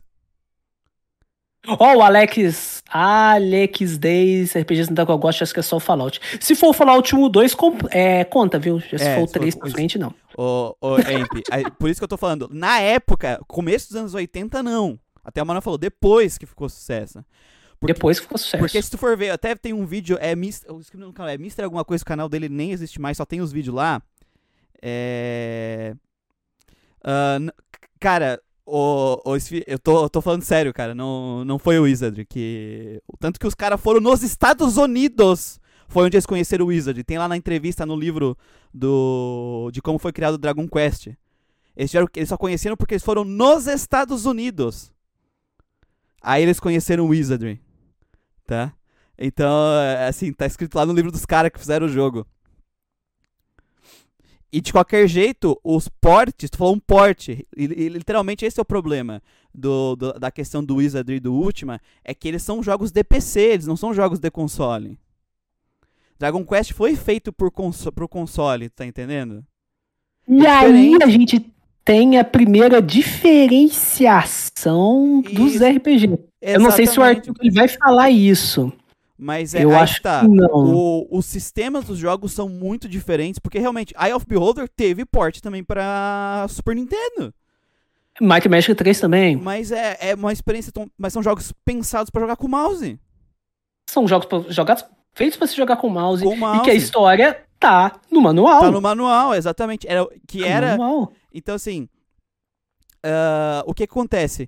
O Dragon... Essa é a primeira diferenciação. Jogos pensados pro PC, jogos pensados pro console. Isso que o Dragon Quest fez, de querer simplificar. E ele fundou assim, a base do que veio, aquilo que a gente veio a chamar um dia de JRPG. Exatamente. Mas na época que surgiu isso, Dragon Quest de um lado e os jogos de PC do outro, os jogos de PCs eles eram chamados de CRPGs. Mas que é Computer Role Playing Game. Mas outra diferença, o que eu quero chegar nessa conversa toda é o seguinte: o WRPG, o RPG ocidental, que a gente convenhamos a chamar de RPG ocidental, ele é filho do RPG de mesa. Uhum. O RPG japonês, ele é filho do RPG ocidental. Ele não é filho do RPG de mesa. E isso dá uma puta diferença na estrutura. Dá uma puta diferença. Porque por muitos anos, e o Manuel jogou muito WRPG dos anos 80 e 90, tu vai ver ainda os WRPG muito nessa fissura de ser essa coisa mais próxima. O Luiz Cunha aqui falou, saiu em 87 a versão de NES, um ano depois do Dragon Quest. Pronto. É muito diferente tu ver os jogos de WRPG, os antigos, os jogos ocidentais, ficaram ainda muito nessa questão de ser um jogo de RPG de mesa, de ser uma versão de PC, todas essas complexidades, enquanto os jogos japoneses pegaram essa ideia do Dragon Quest, dessa simplicidade para console, e aí que veio o RPG japonês. Então essa dicotomia dos anos 80, dos anos 90, o começo dos anos 90, meados dos anos 90, entre o WRPG e o JRPG, ela é muito clara por causa de todos esses fatores, né? Sim, exatamente. Isso é muito bacana, né, cara, que a gente vê e tudo mais. O Manuel que jogou uma caralhada de jogo desses RPG de Dungeons and Dragons em primeira pessoa, né? Cara, e todos eles seguem esse mesmo padrão, sabe? Uhum. Tipo, muitos detalhes da história, do gameplay. O próprio manual, por exemplo, o Eye of Beholder, você não consegue zerar se você não vê os mapas do manual. Porque ele entendeu automap. E é uma época que já dava pra colocar automap, porque o Might & Magic 3, ele tem essa função, que você vai andando, você vai atualizando os mapas. O Eye of Beholder não tem, porque eles ainda estavam grudados naquela ideia de, tipo, a gente tem que fazer uma experiência parecida com RPG de mesa, tem que ter o mapa no manual, tem que ter isso, tem que ter aquilo. E o Eye of Beholder de 91, cara, 91 tava Final Fantasy IV. Isso. Não, você tem uma diferença. E aí assim, também tem um artigo muito interessante que é lá que eu vi citando aquele livro da Japanese Game Development, a Untold History of Japanese Game Development, que cita que tipo, os jogos de PC dos anos 80 ocidentais não tinham muita penetração no mercado japonês por causa da língua. Porque os PCs japoneses tinham que ser diferentes por causa da língua japonesa. A resolução é diferente. Então, os jogos eram feitos para Apple e outros personal computers, né, PCs ocidentais, e os PCs japoneses eram diferentes. Então, teria necessidade de um port.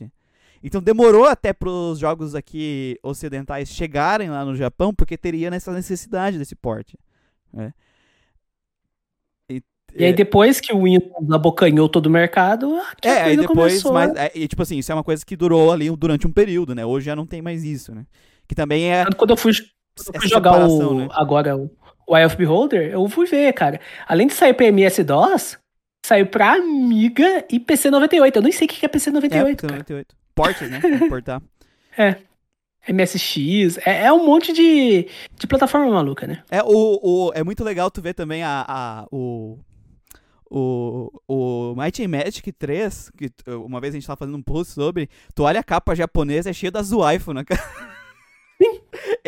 Ele tem essa pegada medieval do anão, das coisas, mas é arte mais japonesa, né? Então é totalmente diferente, enquanto a capa americana é tipo um cara feio, zoado, todo torto, zoado, tá ligado? Os caras botaram puta de um artista fazer a versão do PC e tal. Sim, cara, é total. E até a versão do... Você vai pegar a versão do... Como é que chama? Do Eye of Beholder pro Sega Saturn, Sega CD, que saiu 2-3 anos depois, saiu em 94. O portrait dos personagens tá mais bem feitinho. Das meninas tá mais waifuzinha também. Porque tem empresa japonesa no meio.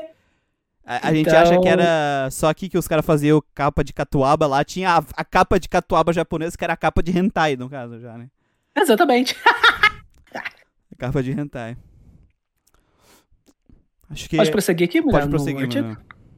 Separados na maternidade. Tanto na Terra do Sol Nascente como no Ocidente, o gênero RPG eletrônico, se inspira nas obras do Tolkien e nos RPGs de tabuleiro e cartas. Apesar de desenvolverem em polos distantes do globo, o RPG nos videogames sempre apresenta um mundo de fantasia, com magia e criaturas mitológicas e jogos fortemente baseados em narrativa. Não necessariamente. Nossa. Porém, no Japão virou febre, enquanto no EUA se tornou um nicho.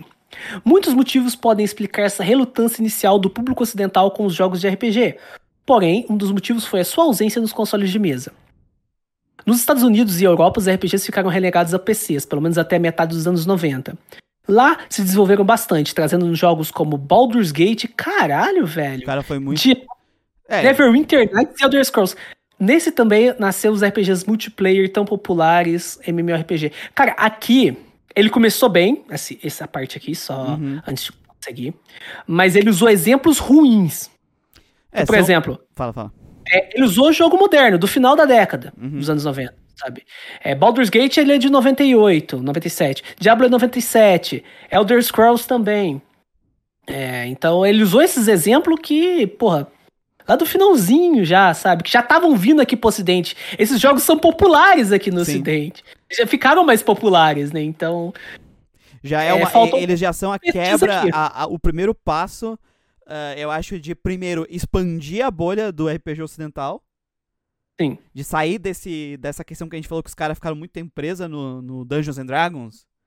O Diablo ajudou muito nisso. O Diablo ajudou muito. Claro, o Baldur's Gate ainda é Dungeons and Dragons, mas aí também tem outra pegada. Ele saiu daquele negócio de primeira pessoa, que nem o jogo que tu falou, que tu fez review lá no nosso site. Ele veio com aquele RTS com pause, é outra coisa, né? RTS com pause, ele é outra coisa também. Elder Scrolls também e tudo mais.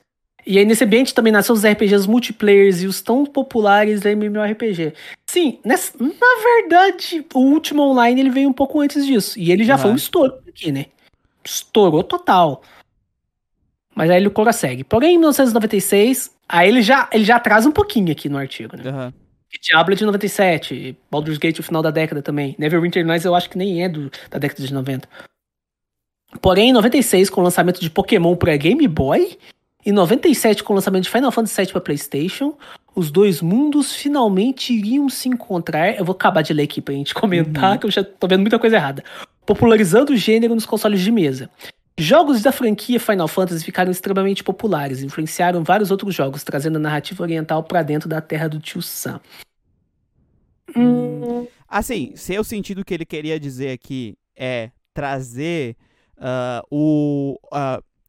pro Ocidente popularizar no Ocidente ou RPG no estilo japonês, aí, beleza, esses dois jogos é justo. Ajudar. É justo. Sim. É justo. Só respondendo aqui a pergunta do Luiz Coringa, qual western que furou a bolha no final dos anos 90? Diablo.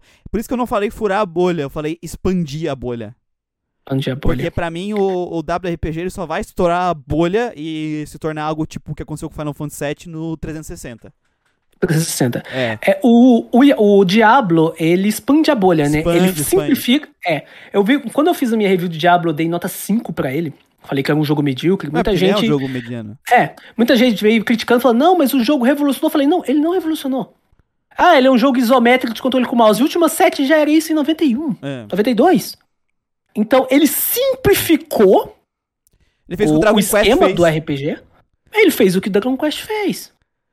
Basicamente. Então, ele expandiu a bolha, sabe? Ele conseguiu alcançar mais gente. Ele trouxe muita gente pra fora. Ele foi aquele boom, né? Aquela revolução mercadológica. Porque até ele cita lá em cima um negócio que é interessante a gente perceber, que é, enquanto aqui no Ocidente RPG era um negócio de nicho, até acho ultra nicho, porque era pra PC, né? Uhum. E PC não era uma coisa barata nos anos 80, né? Não era todo mundo tinha um personal computer, mesmo lá nos Estados Unidos. E era um negócio muito focado em Dungeons and Dragons, então era um nicho muito, muito específico, né? Enquanto no Japão, é claro, saiu versões pra console, mas que a gente falou, cara, é jogos de PC feitos pra jogar com mouse, com uma mentalidade de PC indo pro console, é diferente, sabe, é diferente. Diablo no Play 1 é terrível, cara. Diablo no Play 1, não adianta, não dá certo. Tu pode até jogar, mas não é a melhor forma de jogar eles e tu vai ter uma queda na experiência. Might and Magic no SNES, pelo amor de Deus, Nossa. Cara, se não jogar sem o mouse, você se fode. E aí, o jogo é lento ainda. Dragon Quest, ele explodiu de popularidade. Dragon Quest tem uma lei, assim, tem uma não foi uma lei, mas a Square tomou cuidado, ele só lança Dragon Quest em feriados e dias não úteis, né? Porque senão as pessoas vão faltar trabalho pra comprar o jogo. Uhum. Então, enquanto aqui ficou um negócio ultra nichado ali nos anos 80 e meados dos anos 90, e que é uma coisa que o artigo falou ali que tá certo, eu só tô dando uma expandida assim do contexto pra vocês. O japonês, dentro do Japão, JRPG era um estouro, assim. Tu tinha, claro, Final Fantasy e Dragon Quest que vendiam acima de 2 milhões de unidades dentro do Japão. Dragon Quest vendia 3 mais. O Dragon Quest 6 vendeu 3. O Dragon Quest 6, que todo mundo ignora.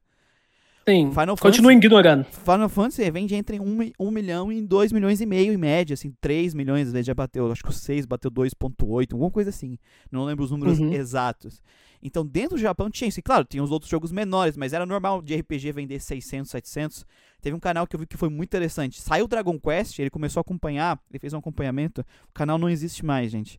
Eu não lembro o nome agora, é Mr. alguma coisa o nome do canal. Depois eu vejo aqui. Saiu o Dragon Quest, antes do Dragon Quest, a maioria dos RPGs que saíam eram de ação no Japão. Saiu o Dragon Quest, virou, começou a diminuir, cair a quantidade de jogo de ação, começou a subir pra caralho de turno.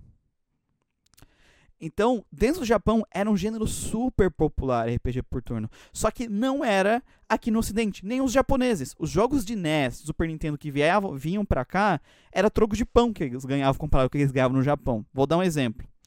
Muita gente tem a ilusão que,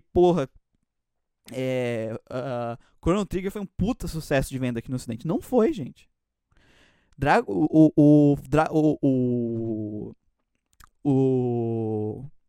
Chrono Trigger de SNES não vendeu meio milhão no Ocidente inteiro. Aqui. A versão de NES, de SNES. Mas vendeu 2,5 milhões no Japão. Né? Esse é o contexto que ele tá dando ali. Quando vem ali o Pokémon e o Final Fantasy, que eu acho que é isso que ele tá querendo dizer, aí que tu tem um estouro de popularidade do RPG japonês aqui no Ocidente, mas tu ainda não tem um estouro do RPG ocidental ainda. Baldur's Gate. Os exemplos. Baldur's Gate, Diablo, eles expandiram o nicho, deixou de ser aquele ultra nicho, aí começou a ter um nicho crescente, mas pra mim ainda é um nicho, e não chegou perto do que aconteceu com Final Fantasy ainda, e e o Pokémon, eu acho que no Diablo 2 já começa a crescer um nicho maior, eu acho, Manuel. Não, Diablo 2 já, Diablo 2 já. Agora, o Diablo 1, cara, era muito nichado. Ainda era nichado ainda.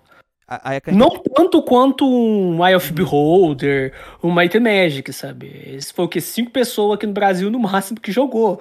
Agora, ainda era nichado ainda, cara. Foi começar a estourar a bolha do RPG ocidental, ele começar a expandir no 360. Com certeza, cara. Sim. A Karine perguntou aqui, então, por que o Chrono Trigger é o queridinho do jornalismo do Ocidente? Primeiro, teve uma expansão do Chrono Trigger pós-Super Nintendo, é aquele jogo que estourou depois de ser conhecido e aclamado aqui no Ocidente, tá? Claro que as revistas da época falavam bem, mas a maioria das revistas da época só falava pra vender jogo, gente. É isso, é uma propaganda. Exatamente. Era uma propaganda. Tipo aquela revista lá que falava do Phantasy Star. Esse jogo demora 70 horas e o vilão acha que você não é nada. É propaganda, cara. Tá entendendo? Tudo isso é propaganda. Ah, Modern 2. De novo, gente, não vendeu bem aqui no Ocidente. É ilusão. É que hoje são jogos que foram recuperados por fãs, que cresceu. Depois, e tu vai ver a coletânea lá de PS1 que tem o Chrono Trigger, o de PS1 vendeu 1 milhão e pouco. Tá entendendo? Muitos desses jogos, o sucesso foi pós-Final Fantasy VII. Pós-Final Fantasy VII, as pessoas começam a falar, claro, vendeu 300 mil unidades aqui o Chrono Trigger, claro que tu tinha fãs, o jogo é bom, gente, não tô dizendo que o jogo não é bom, mas ele não foi um sucesso, não vendeu 1 milhão, 2 milhões como vendeu no Japão, era nicho, é isso que a gente tá querendo dizer, nicho. Era nicho. Quando o Final Fantasy VII chega, aí as coisas deixam de ser nicho, mas as únicas franquias que realmente viraram mainstream é Final Fantasy e Pokémon. Sim. Os outros jogos da Square, Valkyrie Profile, Xenogears, se vocês forem lá as vendas, a maior parte das vendas ainda é dentro do Japão. Mas aí não é. Mas ainda é, agora virou aquilo. É tipo 60% das vendas do Japão, 40% do resto do mundo. Diminuiu. Antes era tipo 90% do Japão e 10% do resto do mundo, sabe? E tanto que não chegava um monte de jogo japonês aqui porque não vendia. Foi só depois que o Final Fantasy VII estourou a porta, Pokémon estourou a porta, que começou a vir. Exatamente. Dos westerns ser nichado, cara, eu acho muito bacana. Uhum. Porque, por exemplo, Might and Magic, eu só conheço 2 pessoas, conheço não, né, de vista, que jogaram esse jogo na época. Uma delas é o Nando Moura, aquele cara lá do YouTube, que um dia ele tava fazendo vídeo de jogo de PC e ele tava com uma caixa do Might and Magic original. Ele falou, nossa, eu joguei isso aqui é bacana pra caralho. Bom gosto, Might and Magic site é muito bom. E o Do Crow, que jogou todos. Mas o Do Crow, mas ó, pra você ver, ambos são pessoas que com uma questão financeira melhor. O Do Crow, por exemplo, ele mora em Manaus, ou seja, ele tinha acesso a computador, eletrônicos mais e cedo, tudo mais. Né? Mais cedo. Enquanto a gente pobre, muita gente conheceu RPG por causa de pirataria e de tudo mais. E hoje em dia é muito fácil você conhecer esses jogos. Cara, GOG, eu comprei todos os Might Magic, todos os AFP Holder, você consegue comprar todos eles em promoção a preços, sei lá, irrisórios. Sim.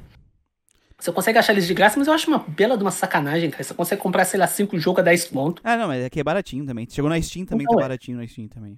É baratinho, cara. Então, hoje em dia é muito mais fácil. Só que ainda tá muito enraizada essa diferenciação de WRPG e JRPG, sabe?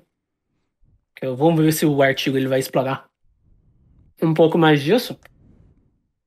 Mas ainda tá, algo tá muito enraizado. Aí eu tô evitando de usar esses termos, mas volta e meia eu ainda tenho que usar, porque é algo que tá no senso comum da galera, porque, né? Assim, eu entendo tratar... É que assim, dá pra tratar como subgênero, sabe? Tipo, tu tá chamando de RPG não porque tem diferenças deles como RPG, mas porque tem diferença em certas características que um jogo tende a dar preferência do que o outro, e o outro tende a dar preferência a outros elementos do mesmo gênero. E por causa do que a gente explicou aqui, dessa questão de um jogo era de PC, um era filho da RPG de mesa e o outro era o neto, né? Criou essa diferença geracional. Um foi pra PC, outro foi pra console. Eles ficaram muito tempo nisso, né? Um só pra PC, outro só pra console. E eles vão ter diferenças. Mas vamos lá, segue aí. Tu só acabou de comentar. Alta só um pouco. Cara, é muito bom, cara. Eu falo que direto a pessoa passa fome. Não passa, velho. Desafio é comer 2 pão, 2 fatias de pão integral com pasta de amendoim pra ver se você não fica cheio. Enfim. É pra caralho, velho.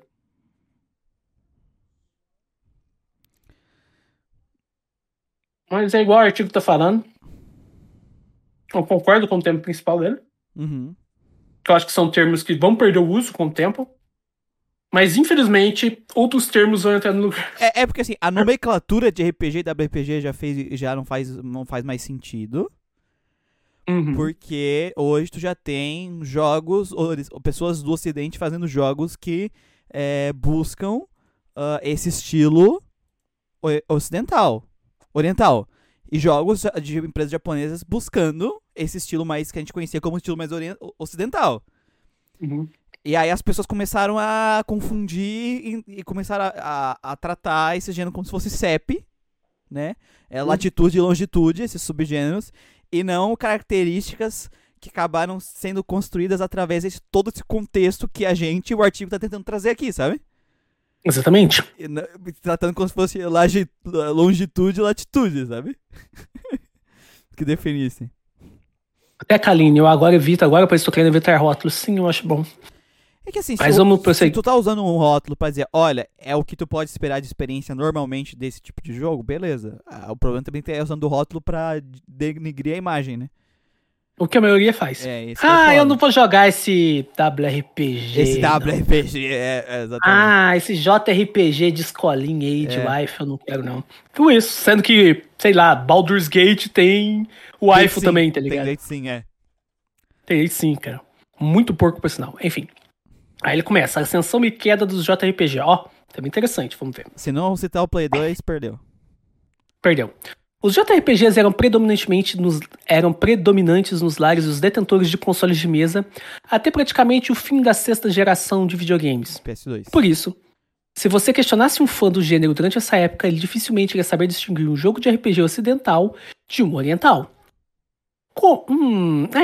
Continuando. Com os jogos japoneses inovavam sua fórmula a cada novo lançamento, misturavam traços culturais e artísticos de diversos lugares, ficava realmente difícil identificar uma característica puramente oriental nesses jogos. Sim. Contudo, com a chegada da 7ª geração, esse cenário iria mudar. The Elder Scrolls 5 Skyrim chegou no PS3, Xbox 360 em 2011, revolucionando o que os jogadores de console entendiam como RPG, inovando ao trazer uma narrativa aberta, um mundo totalmente explorável e não linear, e mecânicas nunca antes vistas para o gênero. Pelo menos nos equipamentos de sala. Isso aqui... Mas enfim, depois a gente comenta. Enquanto isso, o aguardadíssimo Final Fantasy XIII decepcionava ao trazer um jogo extremamente linear, com sérios problemas de narrativa deixando os fãs da saga desnorteados. Esses dois eventos marcaram uma transição interessante no mundo do RPG eletrônico. O popular JRPG se torna um gênero de nicho e os jogos ocidentais experimentam uma ascensão exponencial. Empresas pequenas como a BioWare e a Bethesda se agigantam, e títulos como Mass Effect e Dragon Age começam a trazer inovações que são sentidas na indústria dos games até hoje. Vários títulos que não eram necessariamente RPG começam a utilizar elementos do gênero, como BioShock e Borderlands. Muitos analistas e formadores de opinião apontam essa época como a decadência do JRPG. Não apenas isso, o próprio termo do JRPG, Japanese Role Playing Games, começa a tornar evidências, separando e relegando os jogos produzidos no Oriente a um nicho bem definido, trazendo essas produções ocidentais para o mainstream. O fracasso de Final Fantasy XIII causou feridas no mundo de RPGs que são sentidas até hoje. Olha, no geral... Ele deu uma visão certa. A ideia, o coração tá no lugar certo, né? Até o Play 2 realmente ainda tinha um certo mainstream. Apesar que no Play 2 já começou a capengar. Uhum. E não foi por causa do Western que começou a capengar do Play 2. E aí ele falou do Skyrim. Realmente o Skyrim foi um boom. Uhum. Mas dizer que o Skyrim inovou e revolucionou nisso aqui... Comeu pão com banha. O que eu entendi que ele queria dizer é que assim... ele tava tentando aqui. Na visão das pessoas que estavam jogando apenas jogos de mesa, de console, quando Skyrim saiu, passou essa impressão de ser algo revolucionário. Acho que era isso que ele tá querendo dizer. Não, sim, é o fetiche da revolução, né? Algo dos consoles. Teve Mass Effect antes de Skyrim também, o filme a gente tá falando aqui. Mas olha só. Sim. Mesmo nessa percepção, ele está tecnicamente errado. Total. Por quê? Assim, eu sei que é difícil lembrar, mas o Xbox existia. O Xbox existia e Elder Scrolls 3, Elder Scrolls 4, o Fallout, eu acho, o 3 também, saíram todos para Xbox.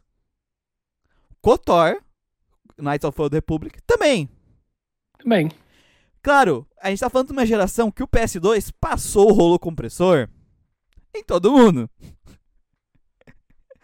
Né? Então, o que acontece? Você realmente, muita gente, quando de console, não teve acesso ao Xbox, não teve acesso a nenhum desses jogos, não jogava em PC, jogava só no console. Quando chegou no 360, viu Skyrim, viu revolucionário. E a mídia ajudou, porque a própria mídia vendeu como se fosse revolucionário. As pessoas acharem revolucionário é um problema. O problema pra mim sempre é a mídia falar que é um revolucionário quando eles sabem que não é. E se não souber que nem é, como é que vocês têm um site de jogos? Isso que é foda, se né? Vocês não sabem, tá escrito lá, tipo, tá literalmente escrito Elder Scrolls 5, tá ligado? Então assim, não, Fallout 3 é do 360? Tá, obrigado, Luiz. Não tem nenhum Fallout pro Xbox? Eu tô confundindo, será? Não sei, acho que os dois primeiros Fallouts, eles só pra PC. Não, os dois primeiros Fallouts, sim. Mas o Elder Scrolls 3 e o 4 eu sei que tem pro Xbox. O Oblivion. O Oblivion e o Morrowind tem pro Xbox. Sim. Então, o que acontece? Tu realmente teve pouca gente, mas já começou a aumentar um nicho, assim, porque querendo ou não, o Xbox vendeu em torno de 20 milhões de unidades nos Estados Unidos. Sabe? Então, dentro dos Estados Unidos já começou uma mudança. Quando veio um jogo, tipo, quando veio o 360, aí sim, teve a explosão. Explodiu. E, que nem ele falou ali, a franquia mais pesada de RPG fracassou. Sim. Porque o JRPG não era mainstream. Isso é um erro. Não, Final Fantasy era mainstream. É. E ele tropeçou bonito. Ele só foi mainstream só no período do Play 1. No Play 2 começou mainstream e depois começou a capengar. Porque um monte de franquia tropeçou lá, né? Exatamente, porque quando a gente tinha... Isso acontece muito até hoje. Quando a gente tava no Play 1, tinha muito aquela ideia de que um jogo com uma narrativa bem construída, com cutscenes e tudo mais, tinha que ser RPG. Tinha muito disso. E a própria mídia mesmo, ela vendia isso, né? Porque RPGs, eles tendem a ter uma narrativa um pouco mais construída. Pelo menos os japoneses, né? Os ocidentais nem tanto. Agora, quando ele veio para o Play... Quando apareceu o Play 2 e com mais tecnologias, a gente teve jogos... Também começaram a usar cutscenes e a tecnologia para fazer narrativas mais elaboradas. A gente teve Devil May Cry, a gente teve God of War, e aí a gente teve um boom de outros gêneros que fizeram o público principal, o público mainstream, olhar pra eles e, tipo, isso aqui não. Sai daqui. Ele não se tornou nicho. O RPG japonês ainda era muito forte no Play 2, mas não tinha aquela força do Play, não é fudendo? Mas é porque também a galera começou a dar uns tropeços muito, muito fortes. Porque assim, querendo ou não, nenhuma série alcançou Final Fantasy, mas tu tinha séries que vendiam em torno de 1 milhão, 1,5 milhão, e que metade disso era no Ocidente, né? E que pararam de existir no PlayStation 2. Pra mim, o Play 2, cara, foi uma série de auto-boicote. E o Germs, porra. O Germs 3... Isso, né? Mas o Germs 3, ele foi bem aqui no Ocidente, cara. Foi bem. Ele tem aquele pegada mais ocidental, né? Aí veio 4, os caras deram um tiro na própria cabeça. O Shadow Hearts também, deram um tiro na própria cabeça. Valkyrie Profile, um tiro na própria cabeça. Não, é que o Valkyrie Profile... Porque sim, o problema do Shadow Hearts é que não vendia. Nunca vendeu. Mas que a gente olha, tipo, um Geofire que é Capcom. Né? Capcom. Os outros jogos da Square... a Square falhou neles também. Não foi só Final Fantasy agora 13, né? Mana também. Nossa, Mana. Todas essas subséries que não eram tão famosas quanto o Final Fantasy, mas eram famosas por serem da Square e por Final Fantasy estar em alta, o pessoal ia jogar os jogos de Play 2 e... né? Isso aí. Pega o tiro na própria cabeça. Levaram o tiro na própria, exatamente. Então, o JRPG ele começou a decair nessa época do Play 2. Quando começou o Play 3, eles já estavam capengando. Eu até ouso dizer que se eles ainda estivessem fortes na época do Play 1, acho que não teria tido essa mudança de mesa fácil não, cara. O Luiz falou aqui do Suicoden e do Star Ocean. Pra mim são dois jogos que também entram na mesma categoria do Shadow Hearts ali, do Wild Arms, né? Bem nichado. Bem nichado. Sim, famosão mesmo, com peso, é Final Fantasy.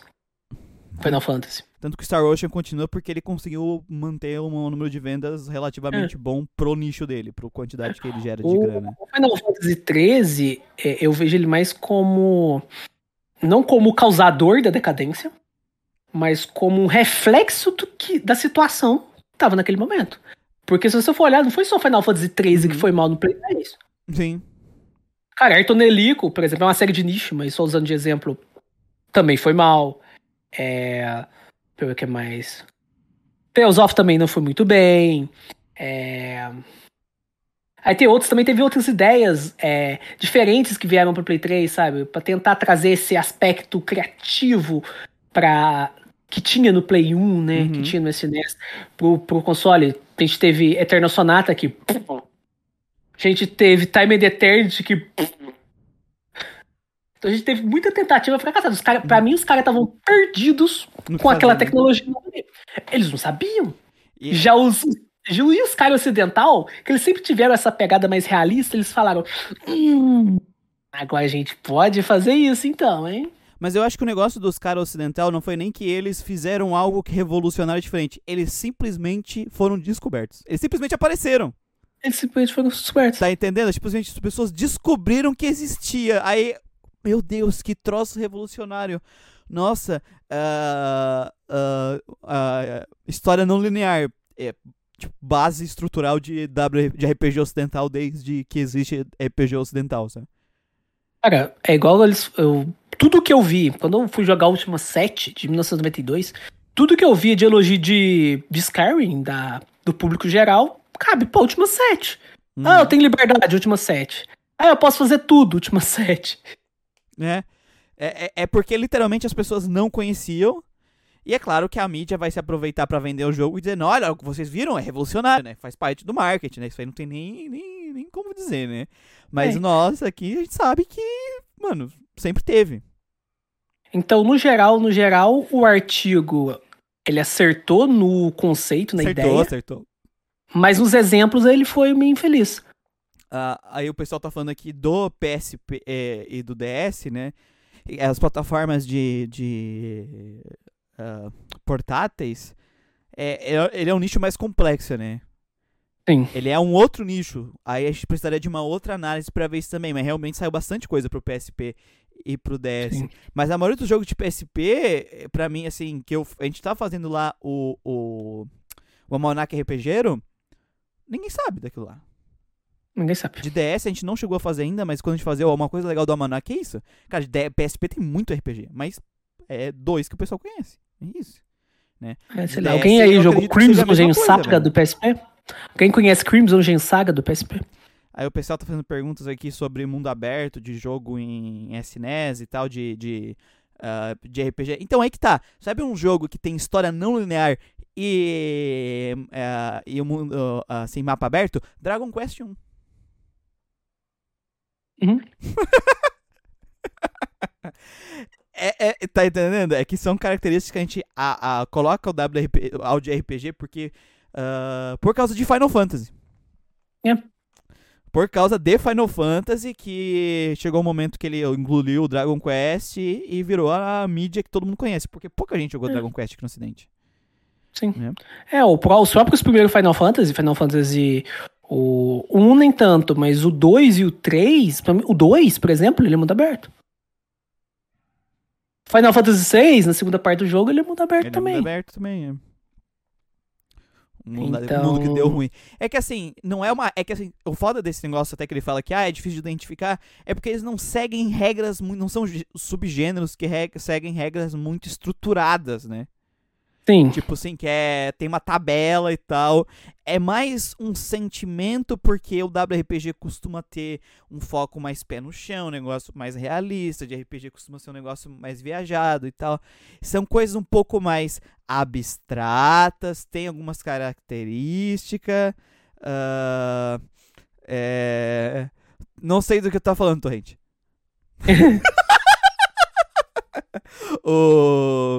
Tu tá entendendo? Tu tem toda uma...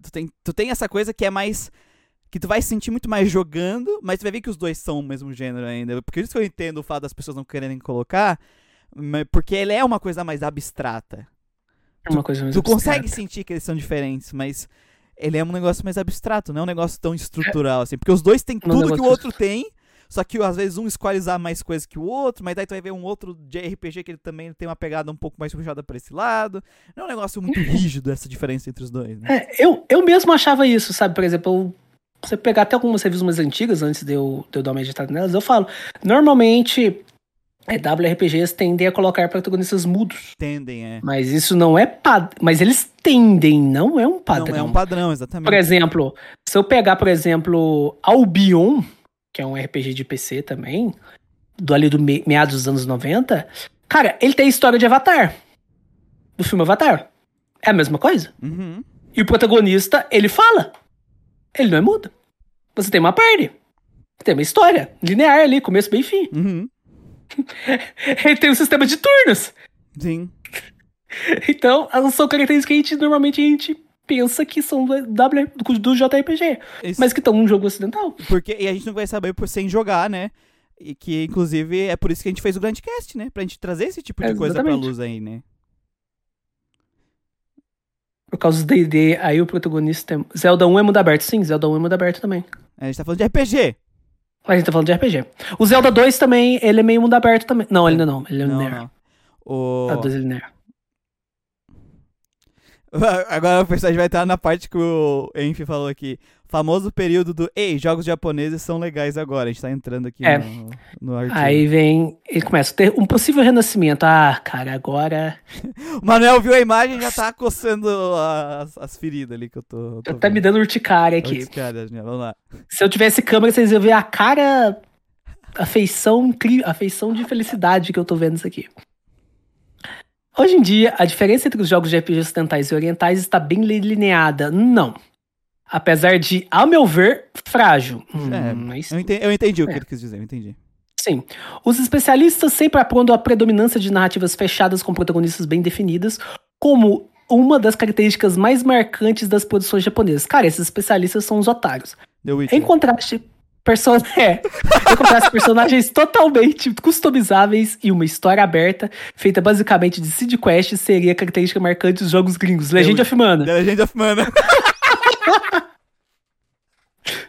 Portanto, podemos apontar outros detalhes, como os ambientes coloridos versus os ambientes escuros e góticos, muitas vezes insalubres, presentes nos games do stage.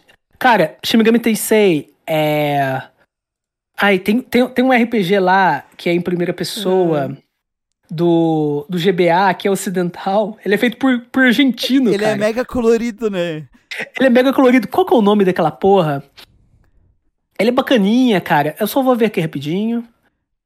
É que aquilo joguei que ele tava falando passado. Assim... É que tem uma média de jogos japoneses, uma média de jogos ocidentais que eles até encaixam nessa descrição. Maze of Fate, é. Até encaixam nessa descrição que ele falou, mas não é um negócio muito assim... Que nem a gente falou, é muito... Tem muita coisa que não é, assim, não é algo assim, não é uma regra muito rígida dessas duas formas. Nunca foi. É como a gente tá falando, aqui, a gente já foi mencionando um monte de RPG. E assim, não é RPG, e a gente citou coisa que é conhecimento comum ainda. Exatamente. Narrativas dramáticas contra história pouco profundas, cara. Forte presença de elementos de obras de Tolkien contra histórias baseadas na mitologia japonesa. Cara, porra, tem RPG japonês que é fantasia medieval total, cara. Além da identificação... O Shin Megami Tensei é cristianismo-like, né? Não, é paganismo total, paganismo, cara. Paganismo total, é. Total paganismo. Contra história baseada em mitologia japonesa. Além da identificação com animes. Assim. São muitas. Tá, continua. Vamos continuar, senão a gente vai comentar cada frase dele. Vamos terminar o. É. São muitas características que podem diferenciar um estilo de outro. Conforme a indústria vem evoluindo, as categorizações vêm perdendo cada vez mais sentido. Temos, por exemplo, a franquia Dark Souls, que caso você não saiba, a From Software é uma empresa japonesa. Nunca poderia imaginar se tratar de um JRPG, mas não é. Mas ele tem características fortemente ocidentais, mas foi produzido pro Japão por japoneses. Difícil, não? Mas então... Final Fantasy... Aí o cara tá se perdendo no próprio artigo dele, porque ele fez tudo certinho até agora. E é aquela questão.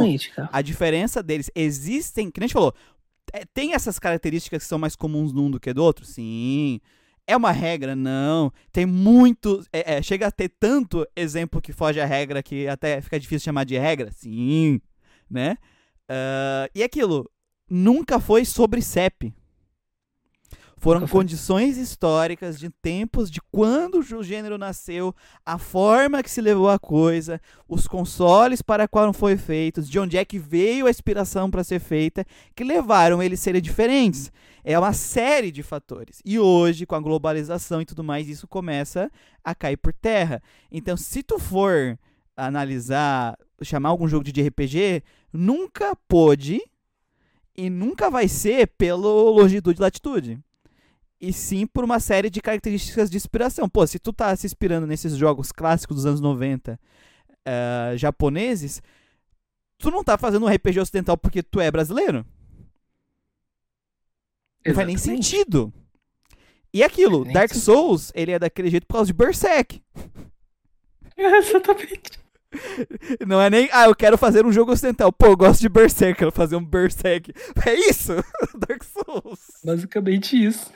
Tá ligado? E aí tem essa arte mais ocidental, porque Berserker tem uma arte levada pra um lado mais ocidental. E é isso, tá ligado? É isso só. Exatamente. E esse negócio de anime, não é anime, é estilo de arte japonesa. Que não Exatamente. E estilo de arte japonesa não é anime. Tanto que assim... E esse lance também de falar, né? Estilos de... Tipo, essa imagem que ele colocou aqui com vários WRPG, vários de RPG, assim, aqui em cima, deixa eu subir um pouco.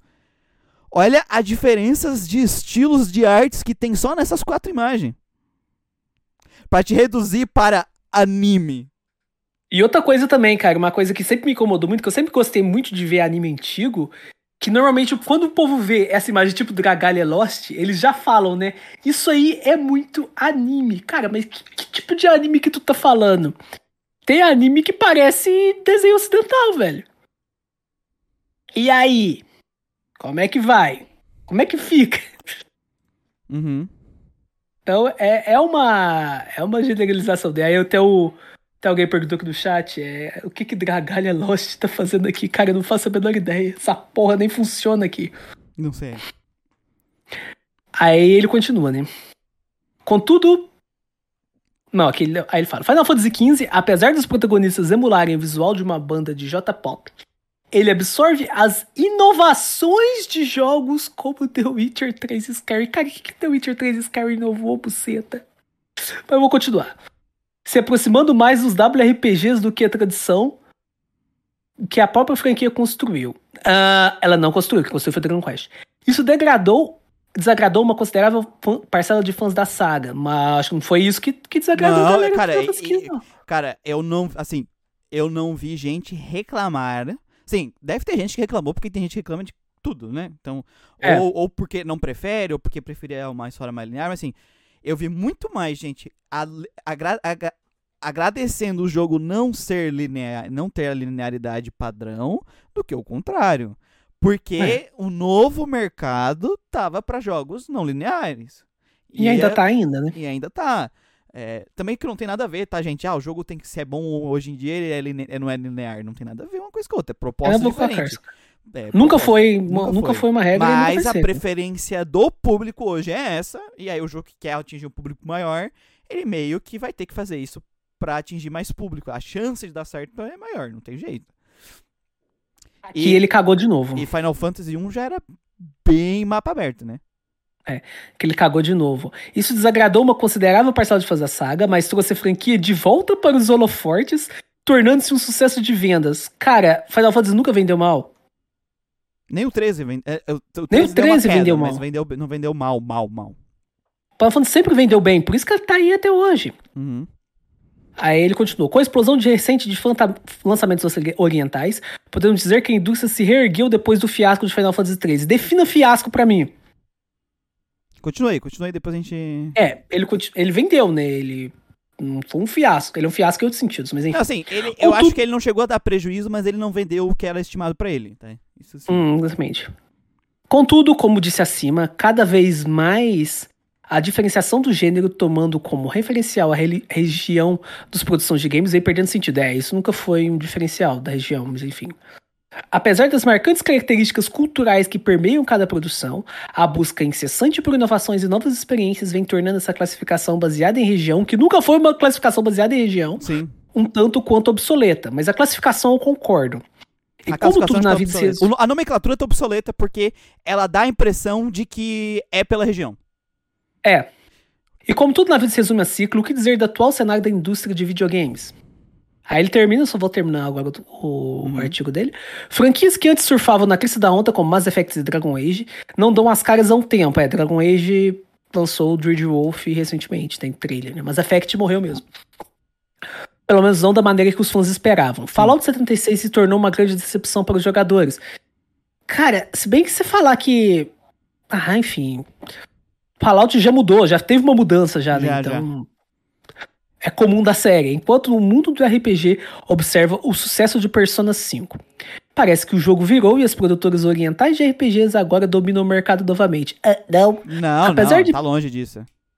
Assim, pode ser que os jogos produzidos pelas gigantes japonesas passem a ser chamados apenas como RPG, e o que era nicho agora volta a ser mainstream. Cara, assim, no geral, dando uma visão aqui do artigo dele, ele acertou na ideia... Mas a construção do artigo dele tá pobre. Muito pobre. Não, eu acho que ele tá no... Como eu falei, o coração tá no caminho certo, entendeu, Noel? De entender o gênero e tal. Ele até trouxe umas coisas, mas ele começou a entender como regionalidade no fim do artigo. O que é estranho, porque durante o artigo ele mandou muito bem na contextualização, mesmo faltando ali bastante coisa de referência e tal... de que a gente trouxe aqui. A ideia de entender que aquilo é uma construção histórica... que veio de várias coisas e não só o fato de os caras serem japoneses, mas sim de outros elementos de questão de produção de games, como funcionava no Japão e como funcionava no Ocidente, né? Mas no final ele acabou dando a impressão assim que, é região, né? O resumo ali, no final, que eu acho que deu uma vacilada ali. Que nunca foi uma diferença regional. Foi uma diferença regional. Claro que tem influência do fato do Japão ter sido fechado nesse sentido de não poder receber os jogos. Claro que vai ter influência. Se tu fazer um jogo do Brasil, ele vai ser diferente de um jogo feito por um americano. Isso vai ter influência em todo o jogo. Vai, cara. A arte, ela imita a vida, cara. Mas é que a questão é que teve diferenças estruturais causadas por uma questão de produção. Exatamente. É daí que veio. Ficou uma década inteira preso no sentido de tentar adaptar o estilo de RPG de mesa pro RPG eletrônico, pro meio eletrônico, enquanto o do japonês, ele já nasceu fora dessa caixa. Sim, ele tá tentando adaptar o RPG. Se baseando em outro RPG. Em outros dois RPG. Ele criou uma coisa nova dele, aí todo mundo se inspirou nesse. Então, enquanto o RPG ocidental ele ficou bem baseado ainda no RPG de mesa durante uma década, quem levou o RPG japonês durante uma década foi Dragon Quest, e todos os jogos tentavam ser diferentes de Dragon Quest. Sim. Isso é uma coisa que eu acho muito bacana. É que surgiu o Dragon Quest, foi aquele boom, e aí nós tínhamos as empresas... que elas se baseavam em Dragon Quest, mas elas queriam fazer uma coisa diferente de Dragon Quest, uma coisa só delas. Você tem o Final Fantasy, ele já trouxe batalhas em terceira pessoa, já trouxe menus mais elaborados, já trouxe um artista diferente, totalmente dicotômico do Akira Toriyama, né, que é o Yoshi Takamano. Você tem o lado de Phantasy Star, chamou umas gurias pra fazer, protagonista mulher, dungeons em primeira pessoa. Tem o Shin Megami Tensei que veio nessa época também. Essa pegada mais de paganismo, mais de terror. Mas ainda, se você olhava todos eles, coloca todos eles do lado, todos eles bebem muito de Dragon Quest, sabe? O Modern também, que é Dragon Quest total. Então, mas eles tentavam diferenciar. Então, e com isso a gente foi tendo essas ramificações, que é muito bacana. O que eu acho que faltou um pouco a percepção dele no final aqui do artigo, da recuperada do RPG japonês, é que assim, o RPG japonês se recuperou no sentido de acabou o preconceito que tinha lá no 360, que se formou por causa de uma série de fatores que a gente citou, de jogos realmente tensos, franquias grandes que desapareceram, e outras franquias tomaram espaço. Persona 5 é uma dessas. Mas sabe como uma das grandes vantagens desses de RPGs que estão saindo, por exemplo, Octopath, querendo ou não, um jogo pequeno que tomou espaço, vendeu 1 milhão. Vendeu bastante. É bastante, 1 milhão é bastante para um jogo desse. A gente tá tendo esses jogos japoneses pegando espaço, e sabe por que eles estão pegando espaço mais do que os WRPG? Ele tá falando, Mass Effect, Dragon Age sumiu, porque jogo em mundo aberto demora tempo pra cacete pra ser feito. Exatamente. Enquanto o Octopath 2 já tá na esquina pra sair, os caras ainda estão produzindo o próximo Dragon Age. Jogos de mundo aberto, eles demoram muito pra ser feitos. Existem desvantagens no mundo aberto. Em produção, em narrativa. Claro que assim, questão, propostas. Cada proposta vai trazer vantagens e desvantagens, e resta o desenvolvedor medir isso, né? Um jogo linear, ele não tem que se preocupar em fazer, às vezes, um mapa muito gigantesco, que o jogador vai ficar olhando todos os cantos, porque não é essa a proposta. Então, querendo ou não, jogos japoneses que têm, geralmente, essa ideia de ser mais lineares, o que não é uma regra, costumam ter ciclos de desenvolvimento mais curtos. E tu tem saído jogos que quebram esse preconceito de tipo, de RPG, jogo por turno é só apertar um botão e vencer. Tanto que todo RPG por turno agora, ele tá nessa ideia do que aconteceu com Skyrim e do que aconteceu com o Mass Effect. E, nossa, Persona 5 é revolucionário. Sim. Tipo, é o mesmo... É uma versão melhorada da gameplay do Persona 4 e do 3? Sim, é. Mas é a gameplay do Persona 3 e do Persona 4, é isso. O que o Persona 5, ele acertou... Eu não vou falar que é a principal razão do sucesso dele, mas eu acho que é uma das... É a maneira como ele fez o sistema de batalha e principalmente o estilo do jogo. A maneira como ele fez o estilo dos menus dele, cara. Virou meme, porra. Virou meme, ficou muito famoso. Aquele estilo mais esteticamente agradável. Ele falou assim, olha, jogo de turno tem menu, né? Tem, mas menu é chato pra caralho. Vamos deixar esses menus mais estilosos aqui. Isso, que até o Esfião a gente tá falando, depois assim que é revolucionário em estilo, isso é real. Ele é um jogo estiloso. De estilo. O design dele visual é muito bom. O design visual tanto que a minha review chama Estilo Sem Substância. Estilo Sem Substância, Mas assim, em questão de gameplay como RPG de turno, ele não é. Ele não é. Porque, por exemplo, a série Trails é muito mais... Tem um gameplay muito mais único do que de Persona 5. Kaline, eu e o Manuel estamos chamando isso. Tu falou, o pessoal tem fetiche pela palavra revolucionário. A gente chamou o fetiche da inovação, e o Manuel estamos chamando. Fetiche da inovação. O jogo pra ser bom. Dá pra fazer um podcast só disso. Então, se tu joga um jogo e ele é bom, quer dizer que ele é inovador. Deve ser por isso, né? Eu sou inovador, cara.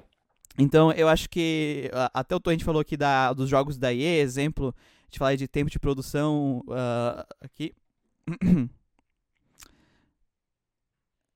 Aqui, calma aí. RPG da EA não é não é exemplo de falar de tempo de produção depois da BioWare. Os caras tiveram que fazer um monte de conceito depois da maravilha que foi a Temi. Então, esse negócio de ficar 5 anos, 10 anos produzindo um jogo e ter que às vezes lançar porque já tá acabando o dinheiro é arriscado. O mundo aberto tá alcançando seus limites, tá? Porque a quantidade de jogo de mundo aberto que ficou 6 anos, 5 anos, 10 anos de desenvolvimento tá saindo horrivelmente bugado. Cyberpunk, o ATM que saiu todo errado, o Pokémon agora que saiu todo bugado, porque um jogo de mundo aberto ele necessita muito tempo de refinamento para criar um mundo aberto bonito. Ele tem seus limites e ele exige muito tempo e dinheiro para ser feito. O debug deve ser um inferno, até hoje. Velho. O debug de fazer isso deve ser um inferno, velho. Tanto que Skyrim é bugado até hoje, né, cara? Se bem que o bug em Skyrim faz parte do roleplay, né, cara? Exatamente. Então tem todas essas questões que ser levadas em conta. E acho que esse é um dos motivos, porque, claro, tá saindo de RPGs bons, Eu tô jogando o Octopath, ele é um RPG legal. E assim, as pessoas que dizem, não tem que pensar pra vencer batalha por turno. O Octopath Traveler é um jogo fácil? Tranquilo, pra mim, né? Não sei pra vocês, galera aí no chat.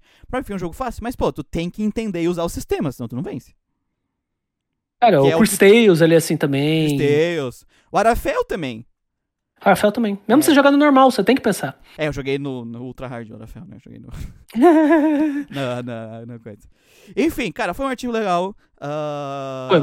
Parabéns para o Renan Melo. Isso. Claro, assim, a gente não exige que todo mundo seja uns demente que nem eu e o Emanuel. Né? Que só fica sim. Inteira... sei lá, a cada frase que ele falava, a gente pensava em 20 exemplos de RPG que contradiziam isso. Mas eu acho assim, que esse foi um artigo que ele tá no caminho certo, né, mano? Não foi um artigo que tá torto, assim, totalmente torto, né? Sim, cara, é assim, pra um site grande que a Game Blast claramente fala merda, porra, é um artigo bacana. E eu concordo com... Eu concordo com a conclusão dele, tipo, que é um termo que tá fazendo cada vez menos sentido. Mas... a maneira como o coração, né? A maneira como ele chegou nessa conclusão deixou muito a desejar.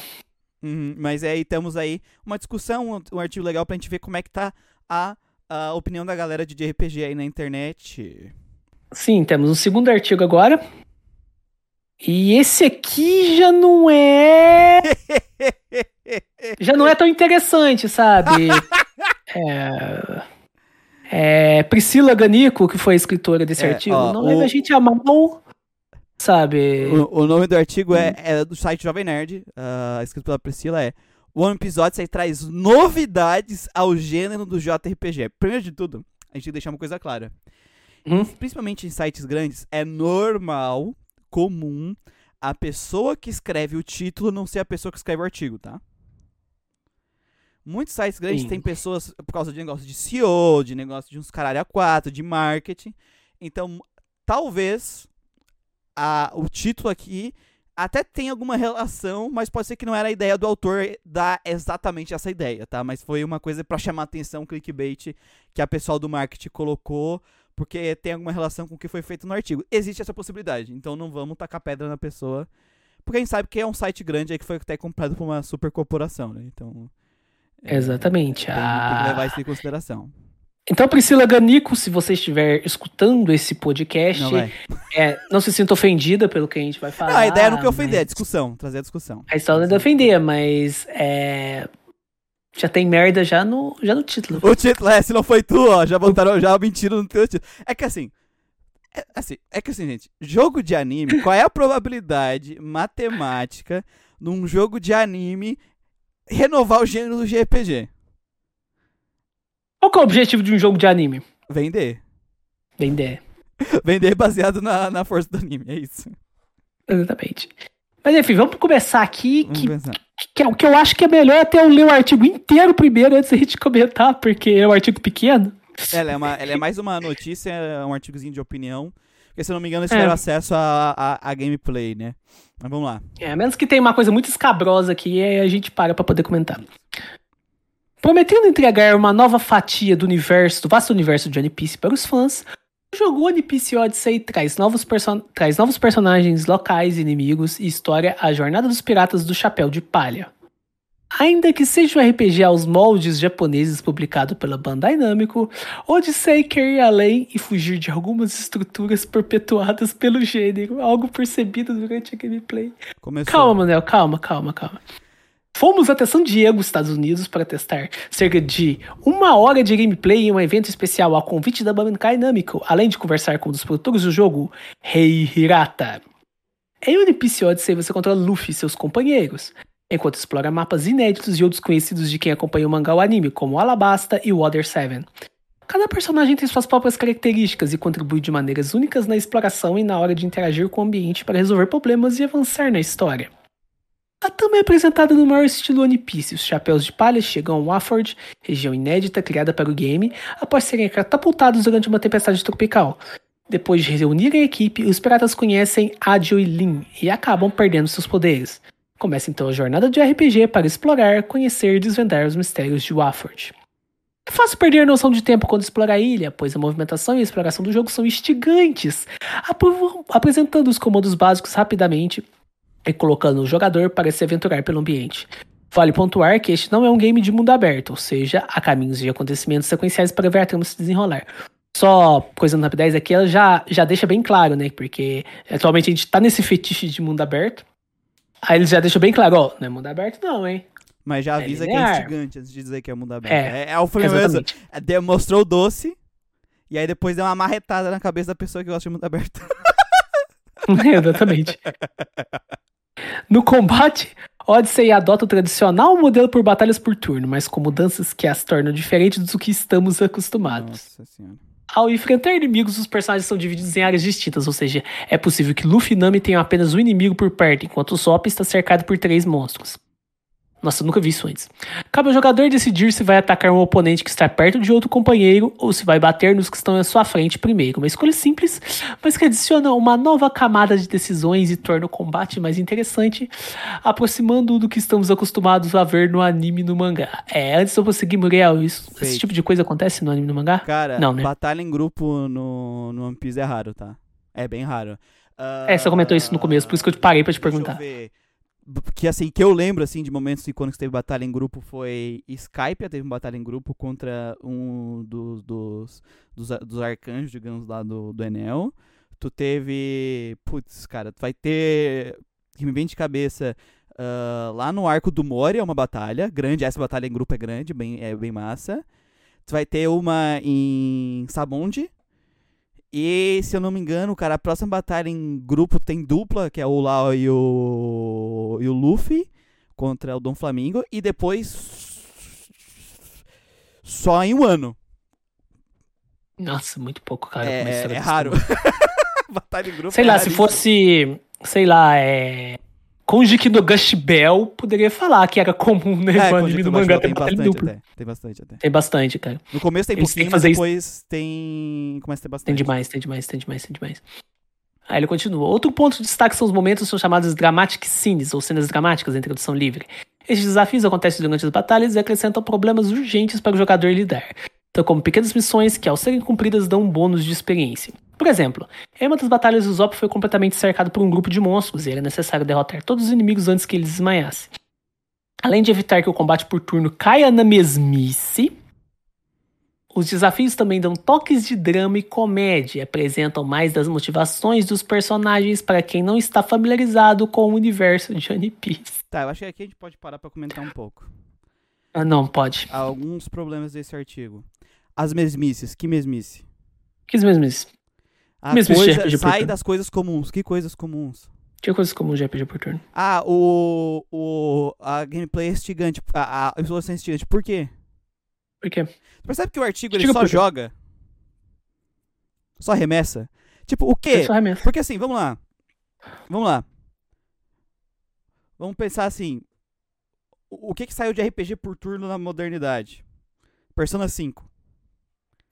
Persona 5 vai nos padrões de RPG? O que é o padrão de RPG que ela falou aí? Não fala, não sei. O que ela tá dizendo que é o padrão, gente? O que é o padrão de RPG? Ela tá jogando pra nós dizer o que é o padrão. Ela não tá dizendo ali no artigo o que é o padrão. É Pokémon? Mas Pokémon... É Dragon Quest? Dragon Quest? Porque assim... Mas só que esses 3 que a gente citou já é totalmente diferente. Um é totalmente diferente do outro. Persona, Octopath, Bravely, Shin Megami Tensei 5. Vamos lá, gente. Pokémon... Trails. São jogos modernos com combates de turnos completamente diferentes um ao outro e completamente diferentes do estilo tradicional, sei lá, de NES, de Dragon Quest, sim, estilo básico de Final Fantasy, por exemplo. Vamos dizer o mais famoso. Vamos pegar o mais famoso, Final Fantasy, completamente diferentes. Ah, então, beleza, os jogos modernos estão assim. Não, gente, isso é comum desde os anos 90. Sempre foi. Grandia. Ou aquele que não deve ser nomeado também. É diferente o combate dele, completamente diferente. Ele traz coisas completamente diferentes. Sim. Legend of Dragon. Go, Valkyrie Profile. Rangers. Valkyrie Profile. Eternal Sonata que eu falei também. Bem diferente. Se a gente pensar assim, a maioria dos RPGs foge pra cacete do estilo Dragon Quest. Do estilo Final Fantasy. Por quê? Só que é foda. Porque o RPG por turno tem essa liberdade. O foda desse artigo aqui é que, como a pessoa que escreveu o artigo não define o que ela tá falando como mesmice ou coisas padrões, não tem nem como eu argumentar aqui. Só que assim, se a gente for parar pra ver, a gente citou uma caralhada de jogo que eles são completamente um diferente do outro, então não tem mesmice aqui. E tirando... E o que vai ter de mesmice? Que é batalha por turno, então One Piece tá na mesmice. Tá. Porque tudo isso que ela falou aqui de diferente, é um pouquinho mais incomum, é legal, é interessante, o jogo tá tentando ser diferente, mas isso é o padrão do de RPG. Continua. Isso desde os primórdios, né? Isso como eu acabei de... Eu comentei lá dos clones de Dragon Quest, cara. É clone de Dragon Quest? É, mas era um diferente do outro. Tentava ser diferente. Tinha suas peculiaridades, né? E foram se adaptando, se baseando nessas peculiaridades. Por exemplo, todo Phantasy Star, ele tentava manter essa pegada de fantasia científica. Uhum. Sabe? Todo Final Fantasy tentava pegar essa pegada de história mais... um pouco mais séria. Todo Shin Megami Tensei, essa pegada mais de paganismo. É Modern, essa pegada mais cômica e dramática, e por aí vai. Não, mas... É porque assim, ela citou exploração e gameplay até agora, né? E combate. Mano, não tem nada demais aqui no One Piece. Não tô falando que o jogo vai ser ruim, tá, gente? Não tô falando mal do jogo. Mas em termos de... Por isso que o título é foda. O título é uma merda. E assim, sim. E o próprio pessoa que tá escrevendo aqui tá falando, olha, diferente do padrão. Não... Que padrão? Qual padrão? E aí a gente pega jogos modernos, bom, eles já estão totalmente diferentes daqui, então não tem nenhum padrão, não consigo enxergar um padrão. E aí olha pro One Piece também, o único padrão é a criação de turno, e tem batalha. Uhum. Aí a gente joga jogos dos anos 90, mesma coisa, a única coisa padrão é que tem turno e tem batalha. E nos anos 90 tu pega assim, Grandia, aquele que não deve ser nomeado, eles não tem combate de batalha random. Lunar não tem batalha random, isso nos anos 90. Então, nesse princípio, é muito comum dos de RPG ter batalhão. Nem é mais. A partir do PlayStation 1 já começa a cair, PlayStation 2 já é quase meio a meio, e PlayStation 3 o batalhão já some. Então, sabe? Vocês estão entendendo onde a gente quer chegar? Tipo, é um artigo, até aqui, bem pobre nesse sentido, sabe? Tá falando uma coisa, não dá referência, não dá, tipo... Ele fala, foge do padrão, mas não fala qual é o padrão... Não dá uma referência, podia ter referenciado alguns jogos, mas não tem referência nenhuma. Simplesmente diz que sim, e acabou. É isso aí, acredito. Ah, esse esquema aqui. Confia. As batalhas são diferentes porque os personagens estão separados por grupos. Cara, é Trails? É, mas é que diferente, mano. O Trails, ele é aquele sistema semitático. Uhum. No One Piece Odyssey, é como se tu entrasse num combate, porque eu joguei a demo, né?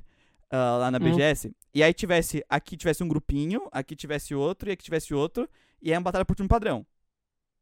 Só que o Sanji tá num grupo, o Sop tá no outro, e a Nami tá no outro. Aí pode chegar no Sop, tu tem que se livrar desses inimigos que estão na tua frente.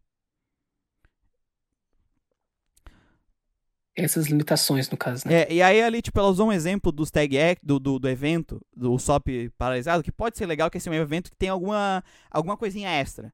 Tipo tipo os dramatic finish do Dragon Ball. Não, tipo, o Sop tá paralisado, começa tudo tá paralisado, tem que salvar ele. Porque ele é um cagão, né? Então isso faz sentido. Pode dar um dinamismo pro jogo? Pode, se for bem feito, dá pra dar um negócio legal. Mas assim, não é algo que traz muita diferença ou que quebra o padrão, tu tá entendendo? Não, é só, sei lá, um temperinho bacana. Sabe quem é que tem, tipo, o jogo do Bleach que eu falei tem uns negócios assim. Só que ele é tático.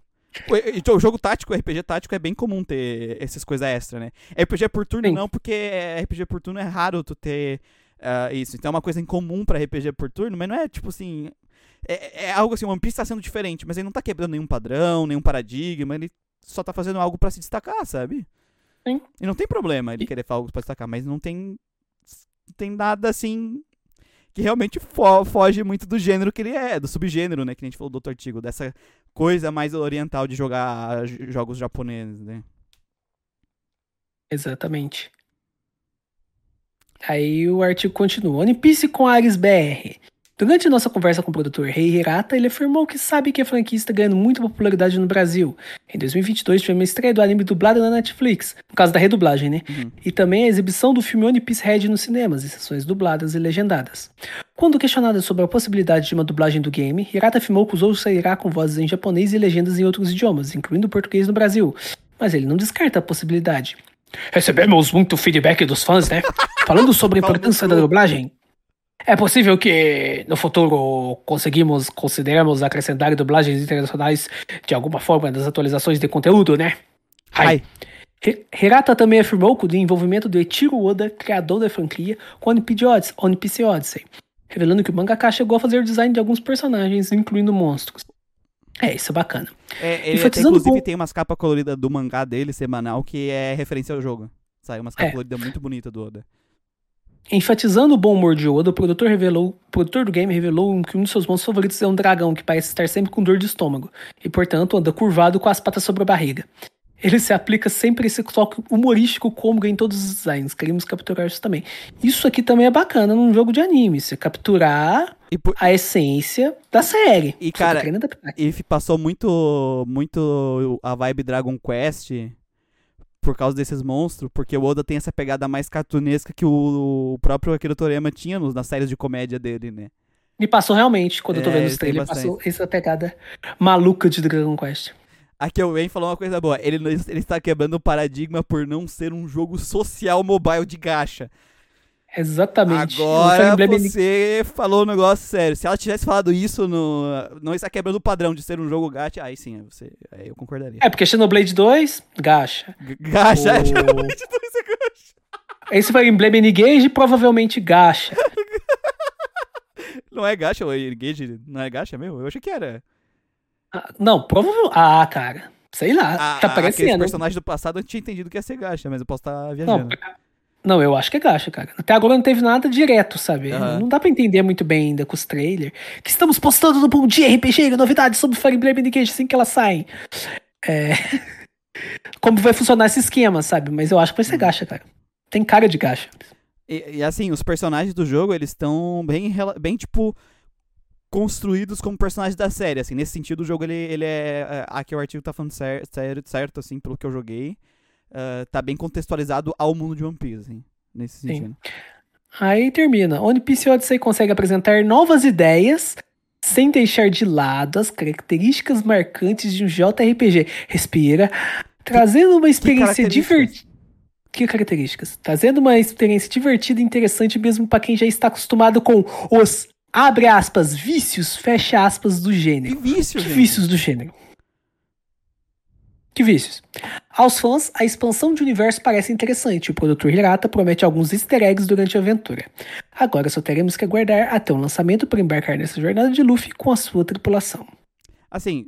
Encontrou algum na matéria? Sim, toda. Assim, vamos lá. Primeiro, antes da gente xingar a pessoa, que não faz sentido, a gente não vai xingar ela... A gente não pode esquecer que vários sites têm linhas editoriais e às vezes tem limite de quanto espaço e que tipo de coisas podem ser informadas na matéria. Inclusive, a própria Bandai pode limitar o que é feito na falada na matéria, tá? Sim. Então a gente não pode criticar muito diretamente o autor, direto, por isso. Mas a gente pode dizer que o artigo, no final, independente de qual limitações que teve ou não, ele é um artigo ruim.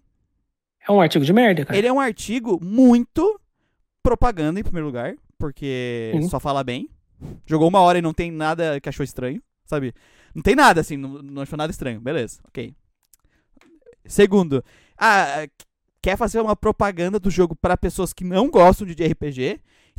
Então tá falando genericamente.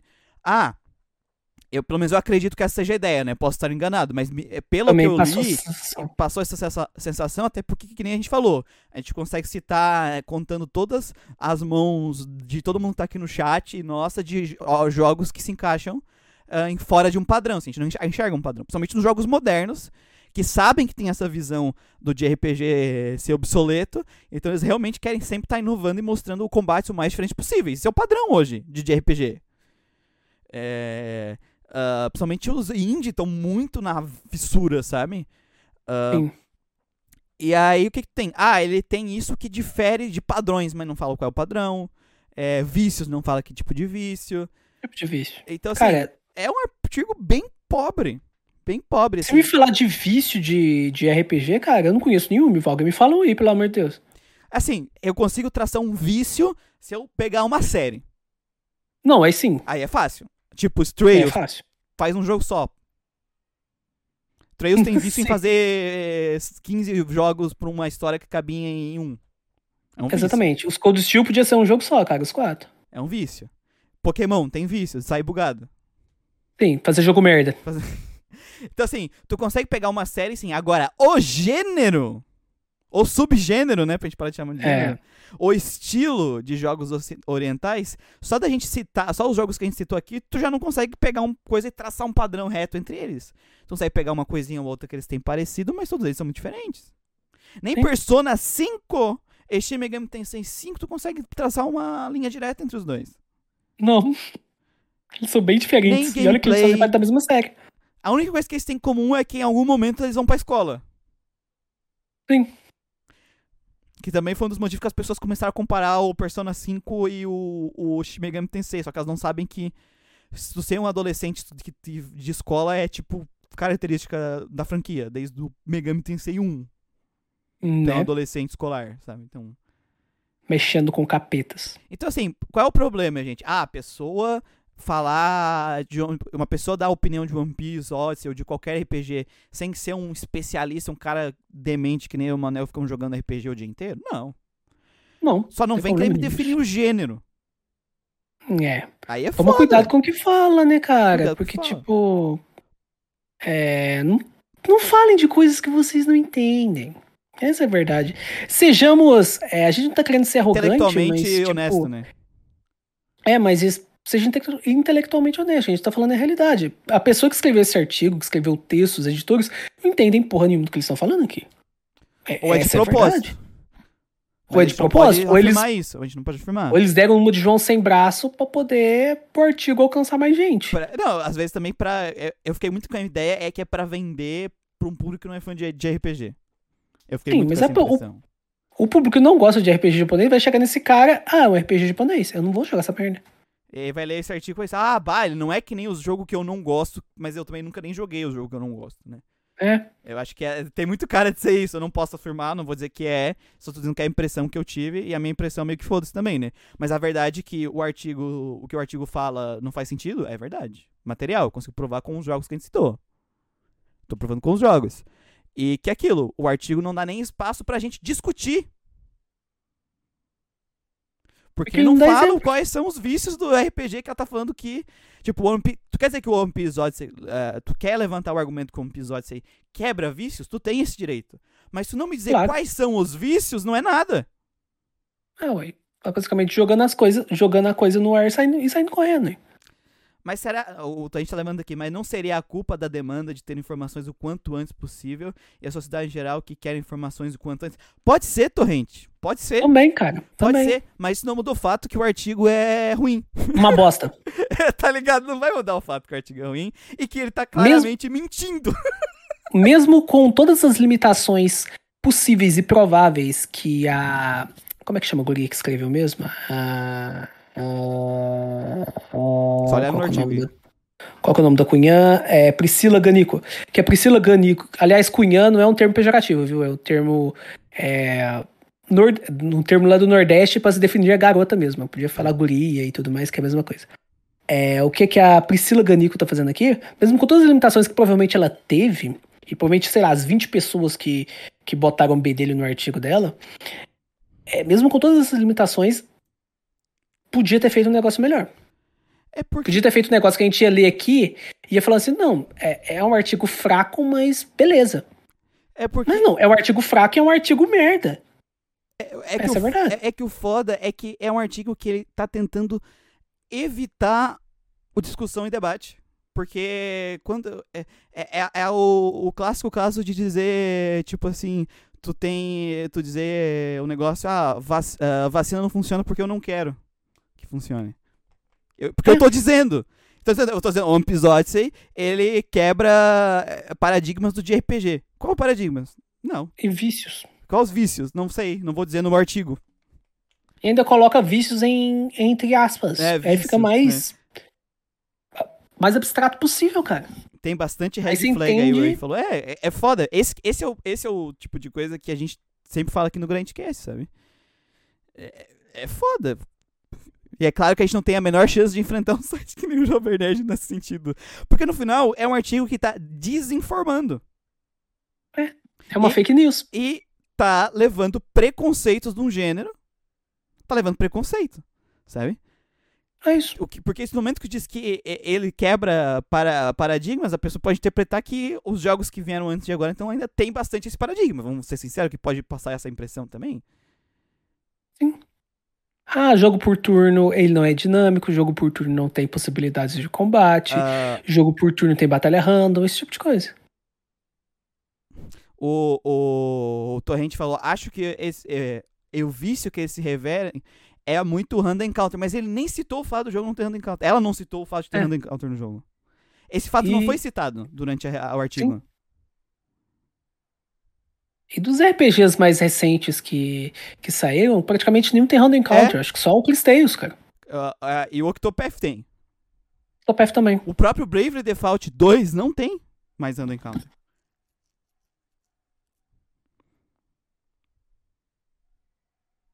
Então nem precisa, sei lá, pesquisar muito, ser um doente igual eu com o Muriel, pra perceber que não existe mais essa característica, sabe, predominante, assim. Mas é porque não tem, é que a gente não sabe qual é a característica que tá sendo citada no texto.